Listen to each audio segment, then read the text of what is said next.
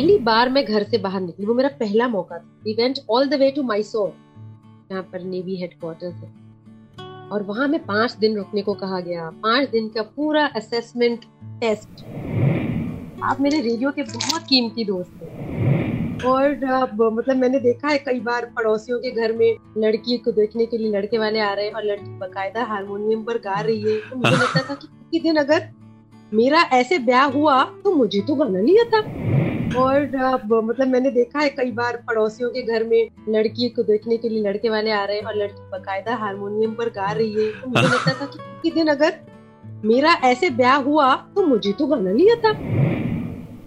Well well, हम में से हर एक की लाइफ बड़ी डिफरेंट है और इसीलिए हम लोगों की जर्नी भी बड़ी डिफरेंट हो जाती है। भले ही डेस्टिनेशन एक क्यों ना हो। ट्यून इन ज़िंदगी सीज़न वन मैं आपकी मुलाकात कुछ ऐसे लोगों से करवा रहा हूँ जिन्होंने अपनी ज़िंदगी रेडियो के नाम की है। और आज की गेस्ट आज की गेस्ट है वर्षा छबरिया। पश्चिम बंगाल से हैं। बंगाल की रहने वाली सिंधी परिवार की, मगर हिंदी से बड़ा प्रेम। और इसीलिए हिंदी स्पीकिंग बेल्ट में रेडियो में काम करने के लिए उन्होंने न जाने कितने पापड़ बेले।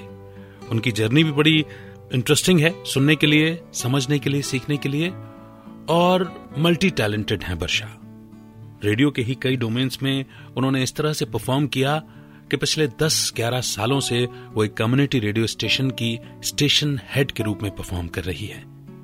आज बहुत कुछ सीखने और समझने को मिलेगा। तो आइए बिना देर किए शुरू करते हैं।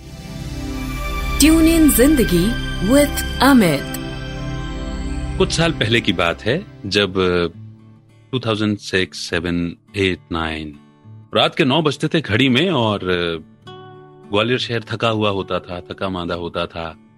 अपने दिन भर की थकान को मिटाने के लिए रेडियो का दौर था, एफएम का, और वो एफएम ऑन किया करते थे।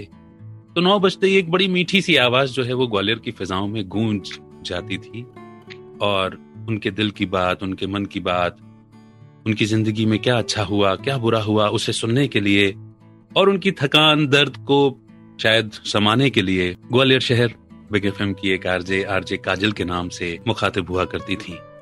तो शहर की तो थकान मिट जाती थी, लेकिन मैं अगर उन दिनों को याद करता हूँ तो मैं देखता हूँ कि वो आवाज़, जो औरों की थकान मिटाने के लिए रेडियो के माइक को, स्विच को ऑन करके जो ऑन एयर जाती थी, उनके दिन भर का शेड्यूल कैसा हुआ करता था?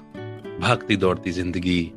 न केवल शो तो मतलब शो में तो स्टूडियो में तो भागते दौड़ते पहुँचना ही होता था, मगर उसके पहले भी तमाम जिम्मेदारियाँ tier two tier three three city में शायद ग्वालियर काउंट होता है तो बड़ा छोटा सा शहर। इस होने के नाते सभी आरजेज मल्टीटास्किंग किया करते थे। और बहुत बेतहाशा थकी होने के बावजूद एक जुनून दिल में लिए कि नहीं, रेडियो पर कुछ करना है, कुछ अच्छा बोलना है, और अपनी आवाज़ से, अपनी बातों से लोगों के चेहरे पर मुस्कुराहट लानी है, उनके दर्द को कम करना है। इस ग्रेट इंटेंशन के साथ में आरजे काजल ऑन एयर जाती थी। इसीलिए शायद वो उस इंटेंशन के चलते ही इतने सालों बाद भी उस आरजे को ग्वालियर के लोग ढूंढते हैं। उनका ऑन एयर नाम काजल रहा है, लेकिन जो उनका असल नाम है वो है वर्षा और वर्षा को मैंने हमेशा हमेशा ऐसे ही देखा, बहुत मेहनत करते हुए। और मुझे उनके लिए रेस्पेक्ट इसलिए भी बहुत आता है क्योंकि सिर्फ़ अपनी भाषा पर पकड़ बनाने के लिए या रेडियो में अच्छा काम करने के लिए बहुत दूर पश्चिम बंगाल, कलकत्ता से वो जो हैं, चल करके आई थी। घर वालों से न जाने किस, कितने प्रकार का संघर्ष भी शायद करना पड़ा होगा। इतनी दूर जा रही है बेटी। और ग्वालियर शहर में वहाँ पर वो आई 92.7 बिग एफ़ में उन्होंने काम किया। हमारी, हमारे भी शुरुआती, शुरुआत के ही दिन थे। हालाँकि हम हम कुछ दिन पहले ज्वाइन कर लिए थे और वर्षा की ज्वाइनिंग कुछ दिनों बाद हुई थी। मगर उसके बावजूद भी उस दौड़ती हुई ट्रेन में बकायदा उन्होंने गलप किया और पेस को मैनेज करते हुए, बहुत मेहनत करते हुए, बहुत अच्छा योगदान कंट्रीब्यूशन उस दौर में भी रेडियो को दिया और उसके बाद जब रास्ते, एक मुकाम के बाद या जीवन की परिस्थितियों के चलते जब अलग अलग हो जाते हैं, तब भी उनका रेडियो का सफ़र आज तक जारी है और radio jockey copy writer promo producer जैसे तमाम रोल प्ले करने के बाद वो पिछले कई सालों से, लगभग एक टिकेट हो गया, वो एज अ स्टेशन हेड अपना रोल प्ले कर रही हैं। और जैसे अभी मुझे बातों बातों में उनसे मालूम हुआ कि बहुत सारी दूसरी एक्टिविटीज़ भी उन्होंने की। लेकिन हाँ अपने काम से उन्होंने कभी भी कॉम्प्रोमाइज नहीं किया। शायद यही वजह है कि पिछले कई सालों में बात न होते हुए भी सिर्फ़ सोशल मीडिया के द्वारा या सोशल मीडिया के ज़रिए मुझे पता चलता रहा कि उनको कई सारी उनकी एक्टिवेशंस के लिए, उनकी कम्युनिटी सर्विस के लिए रेडियो सर्विस के लिए उनको मिनिस्ट्री से अवार्ड मिले हैं। बहरहाल, मैं जितनी तारीफ़ करूँगा कम ही होगा, लेकिन वो काबिल तारीफ़ हैं ही हैं। जोरदार तालियों से वर्चुअल तालियों से प्लीज़ वर्षा का वेलकम करें। Welcome Varsha. Thank you thank you thank you so much और मैं कहूँगी कि uh, मुझे आपकी आवाज़ सुनने की इतनी आदत हमेशा से बनी रही है ना कि आई नेवर फेल्ट लाइक कि मैं एक दूसरी दुनिया में रेडियो की दुनिया में तो रहे ही लेकिन अलग किसी शहर में आ पहुँचे हैं। बट uh, मैं कहूँगी इतना वंडरफुल इतना इमोशनल और नियर टू हार्ट इंट्रोडक्शन आज तक मेरा किसी ने नहीं तो big thank you to you और आप जैसे हमेशा हँसते मुस्कुराते और जितने म्यूजिकल आप हैं ना I always remembered you as my musical वाला रेडियो दोस्त। तो यू नो फ्रेंड्स की कीमत दुनिया में बहुत और ज़िंदगी में बहुत ज़्यादा इम्पोर्टेंट होती है। आप मेरे रेडियो के बहुत कीमती दोस्त हो। और तो आपने बहुत सही कहा कि जितना हम नहीं मिले होंगे लेकिन होता है ना कि किसी के दिल में इतनी जगह बना लीजिए कि अगर वो दिल से निकल जाए तो दिल बड़ा खाली खाली सा लगे। तो वो आपकी आपकी आपकी जगह बिल्कुल वैसी है। बहुत कुछ आपको इमेजिन करके कई बार होता है ना कि वो दोस्त सामने नहीं है लेकिन आप उसको इमेजिन कर लो तो आपको क्वेश्चन का आंसर याद आ जाता है किसी चीज़ का टेक याद आ, आ जाता है। तो मैंने आपको हमेशा याद रखा है हमेशा हर चीज़ में एक पॉजिटिव एटीट्यूड रख कर चलने वाला। और ये हंसना मुस्कुराना एक म्यूजिकल अंदाज I always love your musical अंदाज। और सच में हाँ रेडियो की जर्नी इंशाल्लाह आगे भी और चलेगी। मुझे लगता है यस यस बिल्कुल बिल्कुल चले इस खास मुलाकात के लिए आपको एक स्पेशल अप्लॉज ज़रूर बनता है वर्चुअल अप्लॉज ही देंगे। क्यों मैं बताती हूँ? इसलिए क्योंकि हम रेडियो पर अक्सर मुलाकात करते हैं।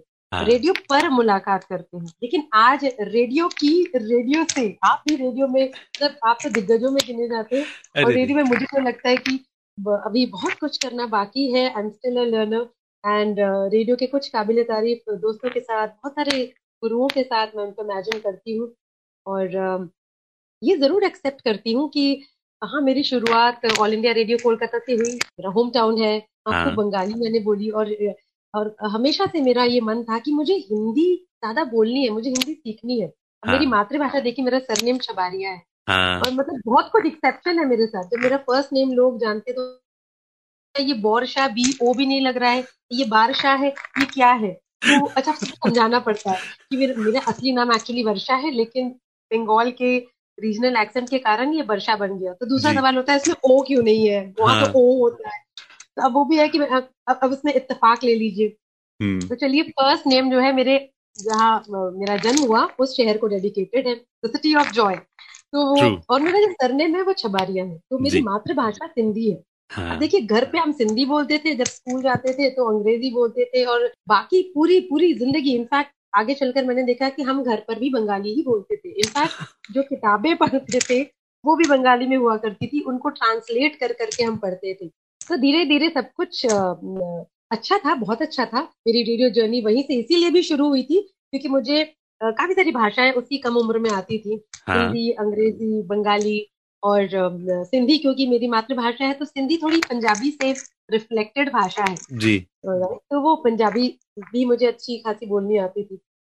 तो लेकिन वहाँ देखिए अभी भी शुरुआत मेरी रेडियो की हो चुकी थी लेकिन ये जो ये था मेरा मन कि मुझे हिंदी को एक्सप्लोर करना है ये एडवेंचर हाँ, ज़रूर पूरा करना है हाँ, और ज़िंदगी ज़िंदगी ना मिलेगी दोबारा ये फ़िल्म तो बाद में आई लेकिन ये वो फीलिंग मुझे बहुत पहले आ गई थी कि यू नो ज़िंदगी नहीं मिलेगी दोबारा मुझे हिंदी को लेकर I really want to learn Hindi more और तो आप, आपकी जो कॉन्शियसनेस रही ना आपको आपकी जो कॉन्शियसनेस रही है हिंदी को लेकर के वो हमेशा बड़ी अच्छी रही और हिंदी आपकी हमेशा ही बहुत अच्छी रही। कभी भी ऐसा नहीं हुआ कि हिंदी में मैंने आपको कहीं से कहीं तक कमज़ोर पाया हो। वो जो सम्मान या वो जो प्यार आपने हिंदी के लिए रखा है और मैं जानता हूँ जबकि जिस जिन कम्युनिटी से हम बिलोंग करते हैं चाहे सिंधी हो या पंजाबी हो मातृभाषा बोलने के चलते कई बार हमारे एक्सेंट ऐसे हो जाते हैं कि वो हाँ। हिंदी में छलकते हैं। वो वर्नैकुलर हो जाती है हमारी लैंग्वेज मगर मगर आपके केस पे अगर मैं देखता हूँ तो कभी भी कोई कमी नहीं दिखाई देती हिंदी में आपने जो प्यार हिंदी के प्रति रखा है या जो सम्मान या जो लगन जो लगन आपको पश्चिम बंगाल से निकाल करके, कलकत्ता से निकाल करके जो ग्वालियर जैसे क्षेत्र में लाई और उसके बाद आप पिछले कई सालों से मतलब मुझे लगता है कि पंद्रह साल तो हो गए हैं, पंद्रह साल से आप हिंदी भाषी क्षेत्र में ही तो सर्विस दे रहे हो हाँ। सर्व कर रेडियो में ये अठारवा वर्ष है लेकिन आपने बहुत सही कैलकुलेशन बताया। हाँ। हिंदी भाषी क्षेत्र में लगभग अब मतलब पंद्रह साल होने जा रहे हैं। हाँ। लेकिन मुझे लगता है अब जब मैं हिंदी भाषी एरिया में काम कर रही हूँ तो मुझे इस बात की खुशी है हाँ। मैं हिंदी को एक्सप्लोर कर पा रही हूँ हिंदी में एडवेंचर को ज़िंदा रख पा रही हूँ। तो सिमिलरली मैं बंगाली को भी मिस करती हूँ। तो यहाँ अगर मुझे बंगाल का कोई मिल जाता है तो एक अलग सी दुनिया यहाँ भी बन जाती है। तो मुझे लगता है इस पूरे एडवेंचर के साथ मैं अपने आप को ही शायद एक्सप्लोर कर रही हूँ। I am an ever lover of languages मुझे हम्म। लगता है कि यू नो वो एक्सप्लोर करना कि रेडियो बहुत पावरफुल है एक्चुअली और रेडियो अब ऐसे दौर में आ गया है जहाँ सिर्फ़ हम कम्युनिकेट नहीं कर रहे हम चेंज ला रहे हैं। ये तो रेवोल्यूशन बनता जा रहा है रेडियो सच और सब सबसे पॉजिटिव तरीका किसी की भी लाइफ को पॉजिटिवली चेंज करने का वो एकमात्र रेडियो लगता है जो मतलब आपका हम उम्र हम निवाला हम प्याला हम राज सब कुछ बन सकता है। वाह वाह वाह। तो आपने आपने बहुत सुंदर एग्ज़ाम्पल दिया कि वो जो एक लेट इवनिंग वाला शो होता था तब किसी का भी शरीर थककर चूर हो सकता है लेकिन वो जो आपके अंदर वो जो हाउस जोश वाला चीज़ होती है ना आपके अंदर कि यही तो दिस इज़ द टाइम कि मैं पूरे दिन तो इसी टाइम के लिए ही आ, अपनी नींद को रोक कर रखी हुई थी और इसी इसी इसी वक्त का तो इंतज़ार कर रहे थे वो रात के हाँ। नौ बजे थे और आज का इतना इत्तेफाक रहा देखिए आज हमने आज नौ बजे ही शुरू किया। नौ तो ये भी अच्छी बात है। तो आपने कोइंसिडेंटली हर चीज़ बिल्कुल वैसी ही ज़िंदा कर दिया। और मैं आपको बताऊँ कि मैं आज पूरा दिन वैसे मैं, मैं बहुत एक्साइटेड थी।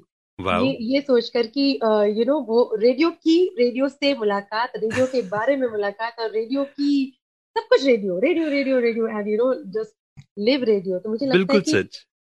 हम हम सब रेडियो जीते हैं और वो एक जो दौर बहुत अच्छा शुरू हुआ है आने वाला दौर भी बहुत ज़बरदस्त होने वाला है। रेडियो को लेकर it will be a very strong period as far as radio is considered अब तो डिजिटल एफएम का दौर है। हाँ। तो my due regards to all the teachers all the people और स्पेशली मध्य प्रदेश मेरी पूरी ज़िंदगी का बहुत अहम हिस्सा होगा। वाह। एमपी गजब है।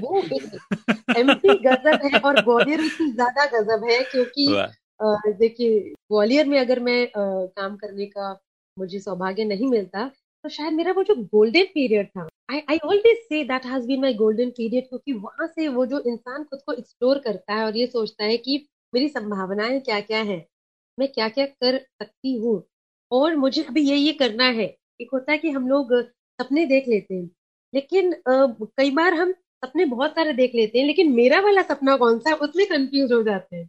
तो मैंने मेरा वाला सपना देखना शुरू किया ग्वालियर में ही। आई कुड रियलाइज़ आपने बिल्कुल सही बताया कि मेरी तो शुरुआत ही एज ए स्क्रिप्ट राइटर हुई थी।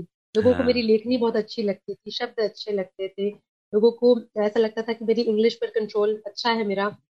और हिंदी भी थोड़ा बहुत बोल लेती है। अरे बड़ी अच्छी तुकबंदी हुआ करती थी। मैं मैं मैंने आपकी हाँ। स्क्रिप्ट देखी है। वो बड़ी मज़ेदार और मतलब बड़ी मज़ेदार। उसे क्या बोलेंगे? चर्पिंग बड़ी मतलब उसमें मसाला हाँ। रहता था।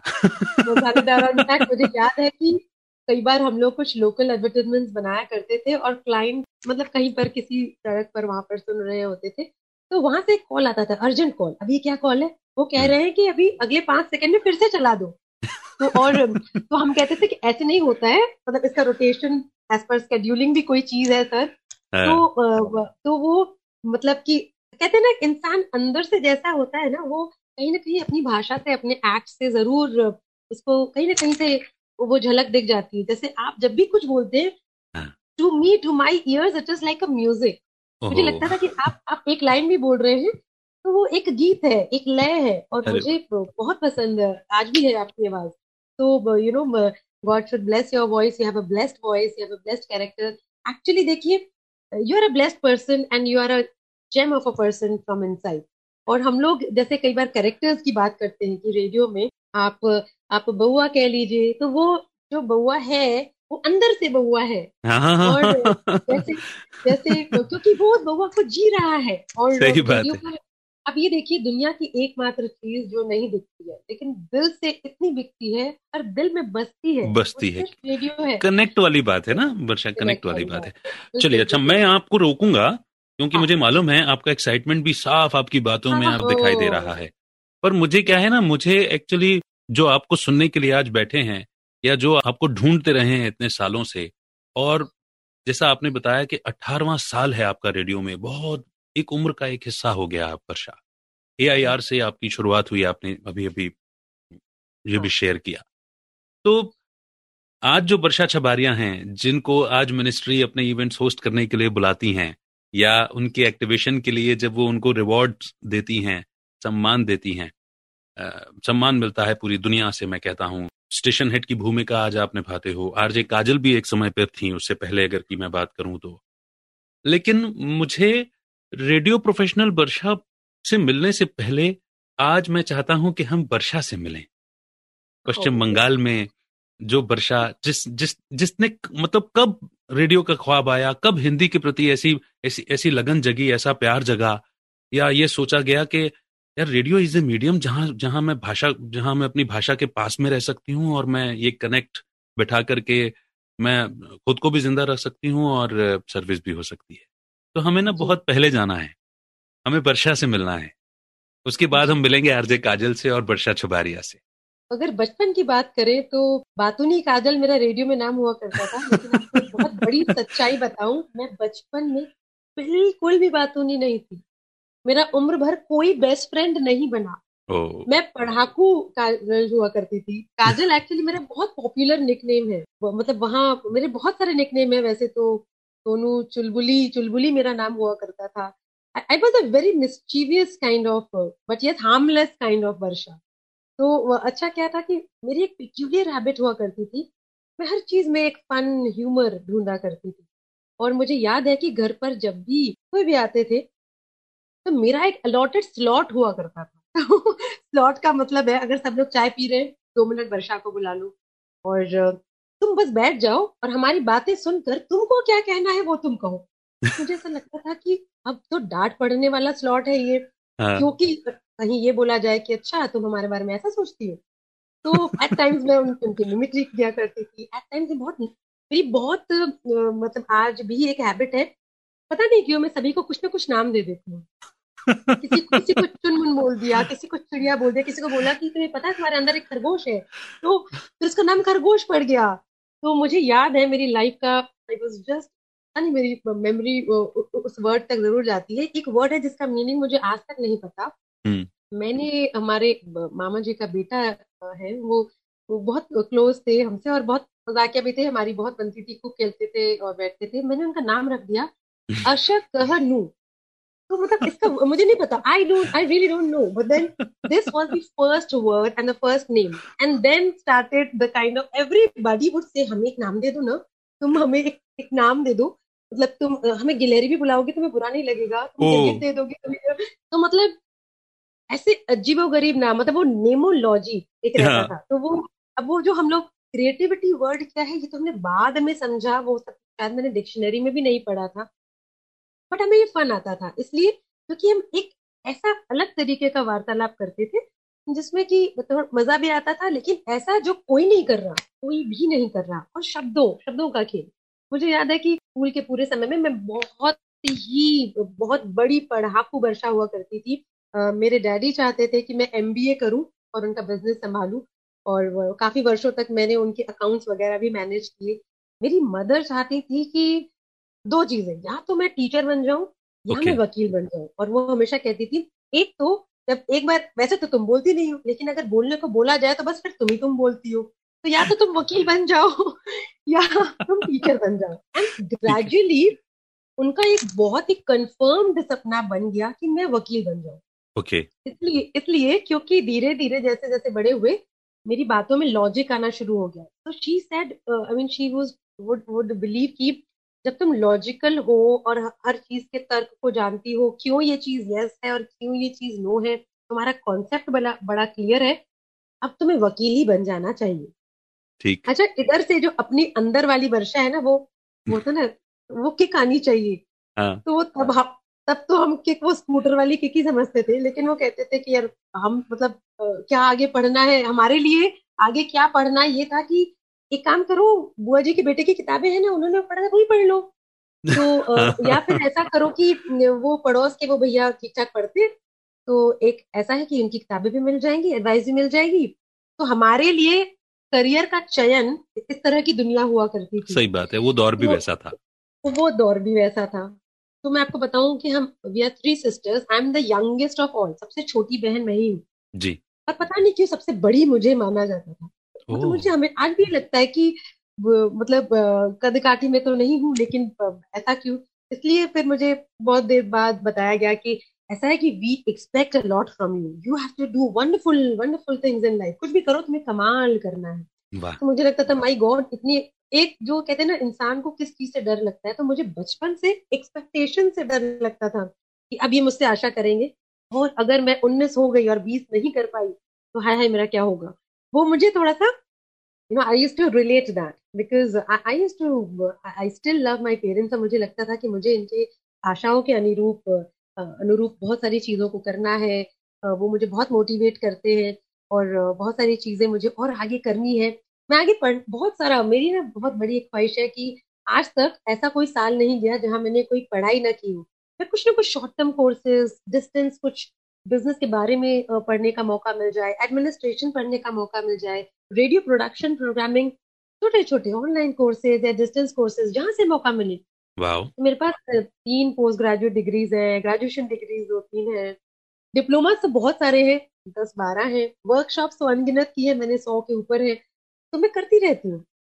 तो ये शौक था और तब तक मैं कहूँ I belong to an age and the age when people define their career जब मे, मेरे मेरी वो एज आई मैं टोटली कंफ्यूज वर्षा थी। कंफ्यूज इन द सेंस कि अगर मुझे आगे कुछ करना है तो या तो मुझे बुआ जी के बेटे को देखना पड़ेगा या हाँ तो अपनी दीदी को देखना पड़ेगा और कुछ नहीं तो मामा जी से पूछना पड़ेगा और इसके बाद अगर मुझे जवाब नहीं मिला तो एक काम करते हैं मम्मी को सिलाई कढ़ाई बहुत अच्छी आती है मुझे देखना पड़ेगा। I don't know what I have to do but इसी बीच इसी बीच मैं कहूँ कि मेरे अंदर एक चीज़ थी कि मैं हमेशा से अपने नेशन को रिप्रेजेंट करना चाहती मुझे लगता था कि ये जो ज़िंदगी ना मिलेगी दोबारा वाली चीज़ थी ना, वो मुझे बार बार आती थी बार बार आती थी कि ये मौका, ये अपॉर्चुनिटी है।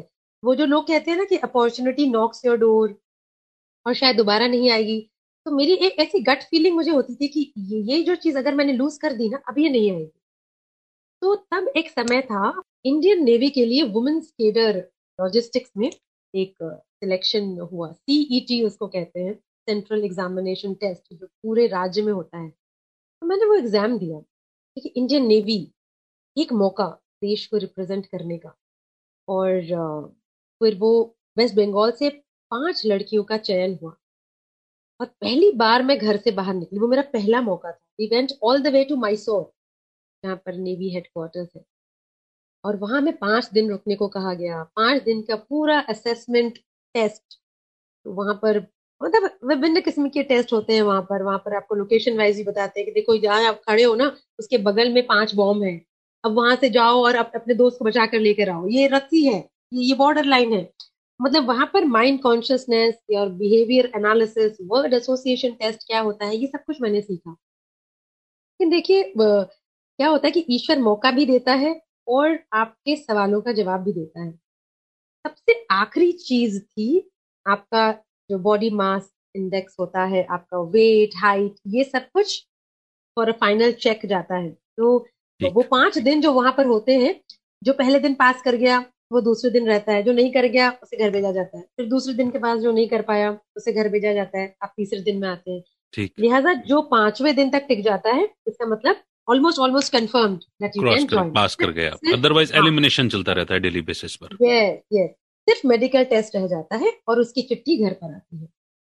मैं घर वापस आ गई। वंडरफुल एक्सपीरियंस था और यही सपना देखते रहे कि अब अगर ये मौका मिल जाएगा और ये सच हो जाएगा तो I mean then no confusion no confuse Varsha I I be able to serve my country इसी बीच किसी ने मुझे बताया कि ऑल इंडिया रेडियो में ऑडिशन हो रहे हैं।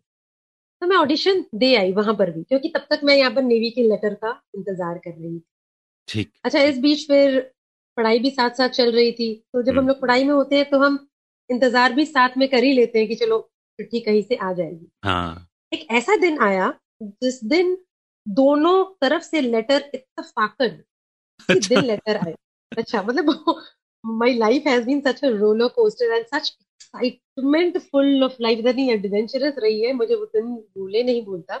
दोनों लेटर आए। दोनों वो खाकी लिफाफों में मैं बड़ी एक्साइटेड थी कि वाओ कहाँ तो एक लेटर नहीं आ रहा था दो दो लेटर आ गया सुपर लकी ना हो पहला लेटर पहला लेटर मुझे आशा थी नेवी से क्योंकि जो रेडियो से मैं बताऊँ कि मुझे बहुत ज़्यादा आशा क्यों नहीं थी? इसलिए क्योंकि बहुत ज़्यादा जाना नहीं था सीखा नहीं था सिर्फ़ सुना था। अमीन सयानी जी को सुन सुनकर को सुन सुनकर बड़े हुए थे और मुझे नहीं पता था। आई वॉज़ नॉट श्योर कि रेडियो में ऑडिशन देकर आए हैं पता नहीं वो होगा नहीं होगा। मुझे नेवी से बहुत आशाएँ थी इसलिए क्योंकि मैं पाँचवें दिन तक टिक गई और मैं ठीक है फिट रहती थी I was always into fitness तो मुझे लगता था कि मेडिकल टेस्ट मेरा पास हो जाए। पहला खाकी लिफाफा इंडियन नेवी का खोला गया। आप आधे किलोग्राम से छूट गए हैं। Five hundred gram I could not make it for the weight I I was actually checking my dumbbells मैंने मुझे लगा कि कहीं वेट मशीन में कोई दिक्कत तो नहीं थी? एक री असेसमेंट हो सकता है क्या? हाँ। और मैं मैं मैं टेरिबली नंबर ढूंढ रही थी कि मुझे मुझे फिर से वेट अपना कराना ये हो ही नहीं सकता। ये ये आधा किलो के लिए आप मुझे बता रहे हैं मुझे ऐसा लग रहा था कि मैं बात करूँ किसी से और बोलूँ कि सर आप क्या कर रहे हैं? आधा किलो से मुझे छोड़ रहे हैं आप? मुझे हाँ। देश को रिप्रेजेंट करना है फाइव हंड्रेड ग्राम और फिर मतलब क्या करते? क्योंकि आधा किलो वज़न की कीमत तुम क्या जानो रमेश बाबू? वो वाली बात हो गई यार यहाँ तो। मतलब दैट फाइव हंड्रेड ग्राम फिर मुझे लगा कि अब चलो भैया यहाँ तो आधा किलोग्राम मतलब उस वक्त ऐसा लग रहा था कि अभी मम्मी आधा किलो मटर छील रही होंगी और वो आधा किलो मेरे लिए ऐसे हो गया। अच्छा फिर मुझे लगा चलो अब दूसरा लेटर खोला जाए। हम्म। और वो दूसरा लेटर मतलब यहाँ नेवी वाला लेटर बहुत भारी भर भरकम पहले दिन का मार्क्स ये मार्क्स वो मार्क्स इतनी और आखिरी में वो लिख दिया जरा सी बात आधा किलो वज़न वाली। You couldn't make it please आधा किलो वज़न कितने कितने मनो वज़न में बदल गया होगा ना थोड़ी देर में है? मुझे फिर आधे एक किलो की सब्जियों से ऐसा कंपटीशन वाली फीलिंग होने लगी कि माय गॉड दिस आधा किलो गोभी is giving me a competition अच्छा और उसी दिन फिर मुझे लगा कि चलो आप अब दूसरा लेटर आया है ये तो हल्का सा ही है। तो हम्म। खोला जाता है क्या पता इसमें क्या लिखा होगा। तो हल्का सा पढ़ना था plain and simple dear Varsha Chhabaria you appeared for this audition next word was congratulation you have made it please come to our office फिर मुझे लगा कि जाना तो वहाँ था लेकिन ये ये ये लेटर है इसका क्या करना है? अच्छा मैं आपको एक चीज़ बताती हूँ। मेरी लाइफ में रेडियो की शुरुआत मतलब ये ये कहानी आप सुन सकते हैं तो आपको मतलब आपने सुनी अभी तो आप समझ सकते हैं कि अभी मैं क्या करूँ? इवन मैं सोच रहा हूँ कि मैं रिएक्ट कैसे करूँ? मैं खुश हूँ कॉन्ग्रेचुलेशन बोलूँ? Yes, या बोलूँ यार बच्चा वो मन yes, मन तो बहुत भारी मन मन मन भारी हो गया चालीस किलो भारी हो गया होगा। तो ये तो हाँ, बड़ा मतलब, मिक्स्ड इमोशंस वाली हालत हो गई। इंसान हाँ, क्या करे? खुशी मनाए या गम मनाए? क्या करे? अच्छा मैं आपको ये बताऊँ कि रेडियो की मेरी शुरुआत जब भी लोग मुझे पूछते हैं तो मैं बताती हूँ कि शुरुआत ना एक बिग बोल्ड कैपिटल नो से हुई है no no everybody had said a no इसलिए क्योंकि जब नेवी की बात आई थी तो सबने बहुत सपोर्ट किया था। इक्वली बहुत हैप्पी थे और सभी लोग और बहुत एक्सपेक्ट भी कर रहे थे। मैं नेवी में क्लियर कर जाऊँगी। क्योंकि नेवी की एक्चुअली मैं कहूँगी कि नेवी के बारे में नॉलेज जो है वो क्लियर है। Okay. कि आप आपका आपका आपकी पूरी कार्य प्रणाली क्या होती है what would be your work structure लेकिन रेडियो को लेकर ना उतनी रेडियो एजुकेशन उस वक्त नहीं थी। नहीं। जब ये लेटर आया और आई रिमेम्बर मेरे father my sisters were there सबसे पहले मेरी जो सिस्टर है बहुत क्लोज है मुझसे उन्होंने कहा कि I have no idea no I mean I do not know what you should do क्योंकि तुम क्या करोगी? तुम तुम्हें पता है तुम अमीन सयानी सर को सुनती हो वो कैसे बोलते तुम कैसे बोलोगी? तुम दूसरे हाँ. दिन रोकर वापस आ जाओगी उससे अच्छा मत जाओ। तो अब ये था कि mother father friends in fact teachers teachers ने भी नो इसलिए कहा कि वी हैव नो आइडिया मतलब रेडियो रेडियो की क्लैरिटी नहीं थी।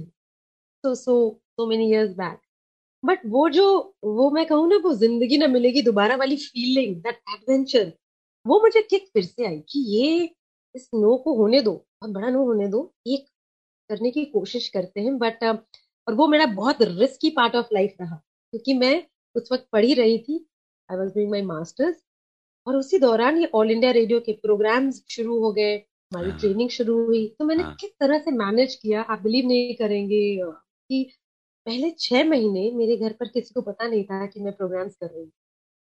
और छाया लोक प्रोग्राम आता था इवनिंग बेस्ड प्रोग्राम छह से सात बजे। और छाया लोग प्रोग्राम में होस्ट कर रही थी। और पड़ोसी ने सुना। अच्छा अगली सुबह अगली सुबह वो जो होता है ना कि हमारे लोकल घरों में दीवारों के पार ही बड़ी सारी बातें हो जाती हैं। तो अगली सुबह एक बड़ी ज़ोर से आवाज़ आई और मेरी मम्मी को बुलाया गया कि हाँ सुनिएगा। तो सभी को ऐसा लगा कि अक्सर दीवार के पार जब आवाज़ आती है तो या तो थोड़ी सी चीनी या नी या नींबू मांगा जाता है कि है क्या थोड़ा दे दीजिए। लेकिन वो दीवार के पार, अरे, हमने क्या सुना? तो और फिर उन्होंने your daughter she she sounds really so different अच्छा माइक पर देखिए माइक पर किसकी आवाज़ कैसी होगी ये तो कोई भी नहीं जानता। नहीं माइक जानता, सबसे हाँ। इम्पार्शियल चीज़ होती है दुनिया की किसकी आवाज़ कैसे हो जाएगी? अच्छा अब ये मेरे लिए फिर से वाला था कि अब इस पर मैं कैसे रिएक्ट करूँ? बात खुल गई हाँ। और पता चल गया घर पर। तो फिर वो एक फैमिली बैठक बैठाई गई और कोई कुछ भी नहीं बोल रहा है। और हाँ। बीच में हम बैठे हैं मतलब मतलब ऐसा बिल्कुल नहीं था कि कुछ सजा दी जाएगी लेकिन पूछा जा रहा था और ये बोला गया कि तुमने वही किया जो मना किया गया था? तो अच्छा फिर मैंने बोला कि नहीं नहीं मैं मैं जो है वो एमबीए कर लूँगी आपका बिज़नेस भी संभालने की कोशिश करूँगी और मदर को भी इधर से समझाने की कोशिश की कि मैंने सुना है पार्ट टाइम वकील भी बना जाता है तो मैं मैं, मैं करूँगी मैं करूँगी मैं सब करूँगी। और और मेरा ना अब इंटरेस्ट सिलाई कढ़ाई पर भी जा रहा है। आ, आप मुझे दो तीन बेड शीट्स दे दीजिए। तो मैंने सबको इम्प्रेस करने की वो कोशिश की। अब आप ये पूरा मेरा जो पूरा दौर है देखकर आप समझ सकते हैं कि अगर मुझे कोई एक चीज़ नज़र आ जाती थी और वो ज़िंदगी ना मिलेगी दोबारा वाली फीलिंग आती थी ना तो मैं हर कोशिश करती थी कि उस उस उस एक चीज़ के लिए एक कोशिश ज़रूर करो। अपनी और ताकत मुझे लगा दी जाए। हाँ मतलब हर हर तरह से करो डबल मेहनत करनी पड़ी इधर से साइड एमबी भी करना पड़ा तो करेंगे बिल्कुल पक्का वादा करेंगे पास होकर दिखाएँगे। और अगर आपको ये थोड़े से लोकल वाले केसेस अगर जीतने हैं मैं मैं जीत कर दिखा सकती हूँ आपको। I can become a part time वकील ऑल्सो और मैं मैं चादरों की कढ़ाई भी कर दूँगी। तो तब ये बोला गया कि इसको फ़िलहाल आप ड्रॉप करिए और अपनी पढ़ाई पूरी करो। मेरा मास्टर्स तब चल ही रहा था। ओके मतलब ये लगा कि चलो आप कर रहे हो बट किसी को ये नहीं लगा कि ये आपका फ्यूचर बनेगा।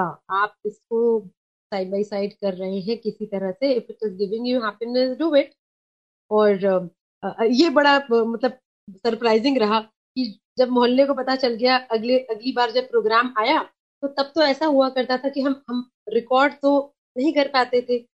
और जब एक बार आ गया रेडियो पर तो आ गया। सही बात तो वो रेडियो पर जब आ जाता था तो घर आकर वापस मदर्स या सिस्टर्स से पूछते थे। तो कि कैसा लगा? कि ऐसा लगता था कि आज का प्रोग्राम अगर इनको सही लगा तो थोड़ा सा तो हामी भर देंगे कि यू कैन गो है लेकिन तब भी बोलते थे नो नो मतलब तुम तो अलग ही लग रही थी। हाँ जैसे बोलती हो घर पर बहुत सारा वहाँ भी बोल रही थी ना शांत नहीं किया लोगों को तुमने? तो मुझे और I I was again into a world की ओ गुडनेस मैं किससे रेडियो के बारे में अ, सीखूं?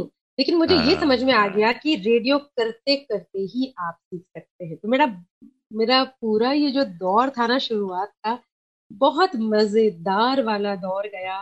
बहुत सारे लोगों ने मेरी that's so nice of you that's so strong of you Varsha जो आप ये कह रहे हो कि इतना हम्म। मज़ेदार वाला गया बल्कि जब मैं हाँ। या कोई भी आपको जो इस वक्त सुन रहे हैं या सुनेंगे आगे वो इमेजिन कर पाएँगे कि अपने एक शौक को पूरा करने के लिए आपको बाकी सबको ऐसे साथ लेकर चलना पड़ रहा था उनकी ख्वाहिशों को उनके अरमानों को भी पूरा करते हुए चलना पड़ रहा था डबल हाँ। ट्रिपल लोगों की जो एक्सपेक्टेशन थी चाहे परिवार की या जो हाँ। भी हाँ। आपके अपने करीबी रहे उनकी एक्सपेक्टेशंस पर भी आपको खरा उतरना पड़ रहा था और आपके दिल में जो एक ख्वाहिश ने जन्म लिया था कि पता नहीं ये मौका फिर मिले ना मिले ज़िंदगी दोबारा मिले ना मिले इस इस रेडियो को करने के लिए तो उसको भी आप अपने दिल में बचाते हुए लोगों से हाँ। मतलब उसको इस तरह से लेकर के चल रहे थे। तो ये मुझे लगता है कि आपके अंदर की स्ट्रेंथ है और कहते भी हैं वो मैं मुंशी प्रेमचंद जी की एक कहानी पढ़ रहा था तो उसमें एक बड़ा अच्छा वाक्य आया वो कहते हैं कि अतीत भले ही दुख भरा हो लेकिन बड़ा मीठा लगता है।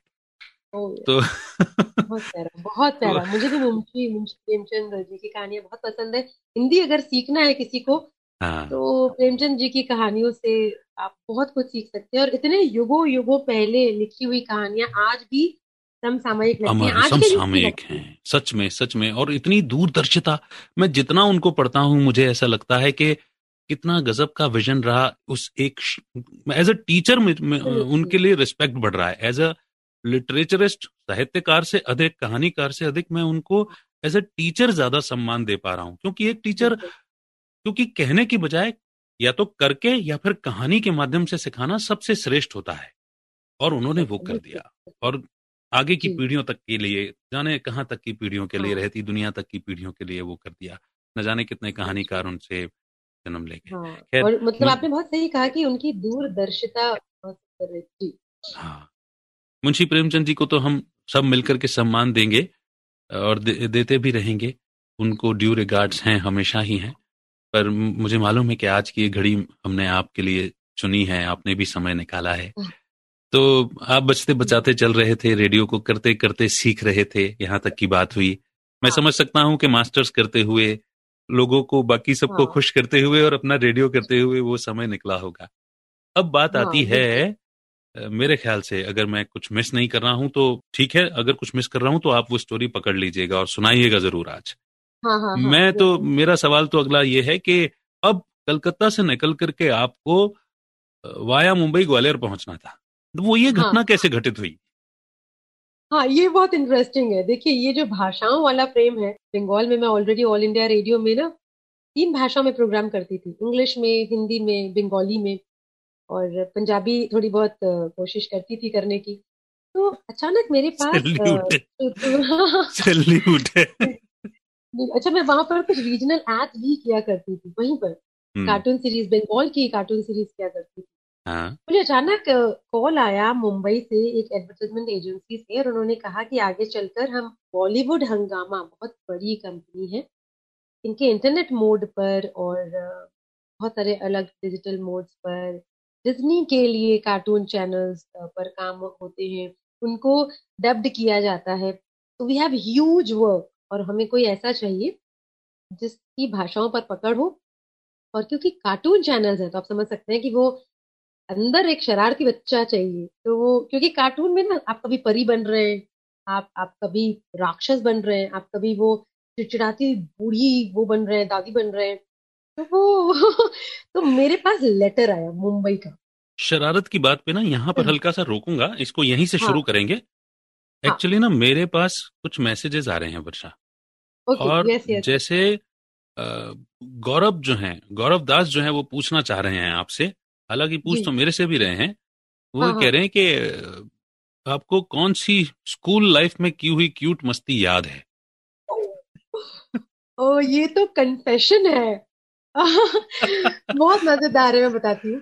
मेरा पहला थिएटरिटिकल परफॉर्मेंस मेरे स्कूल में जो था, मैं लक्ष्मण बनी थी। ठीक है, रामायण किया जा रहा था तो मतलब उसमें राम तो नहीं फिट होंगे क्योंकि विशाल का है शरीर और श्री राम बनना तो वो तो नहीं हो सकता। फिर सीता मैया के लिए बहुत ही खूबसूरत थी मेरी क्लासमेट थी, वही सीता मैया बनी और मैं समझ गई थी कि अरे बे इंतहा खूबसूरत हो भाई तुम तुम भी हाँ। अच्छा फिर लक्ष्मण का रोल आया। एक्चुअली क्या था? स्कूल में द मॉडर्न रामायणा करके किया जा रहा था जिसमें कि थोड़े बहुत चेंजेस लाए जा रहे थे। ठीक है? अब देखिए लक्ष्मण जी को सब लोग जानते हैं कि वो जो है सीता मैया की हमेशा से रक्षा करते थे। और उन्होंने जब वो लक्ष्मण रेखा पार की थी तो तब भी उन्होंने भाभी को समझाया था कि भाभी पार मत करना। राइट तो ये मॉडर्न रामायणा में एक एक्स्ट्रा सीन मेरा सीन बहुत कम था एक या दो सीन ठीक है? क्योंकि आ, मैंने बताया मैं बहुत बातूनी नहीं थी पढ़ाकू थी क्योंकि वो स्कूल के समय मेरा एक, एक प्रेशर था कि आप आपको अच्छा बनना है टॉपर हो बैंकर बने रहना है। लेकिन मेरी अंदरूनी वो इच्छा थी कि मौका मिलेगा तो ज़रूर करेंगे। अब मुझे दो ही सीन दिए गए थे। और एक एक्स्ट्रा सीन इसमें लाया गया था मॉडर्न रामायणा में।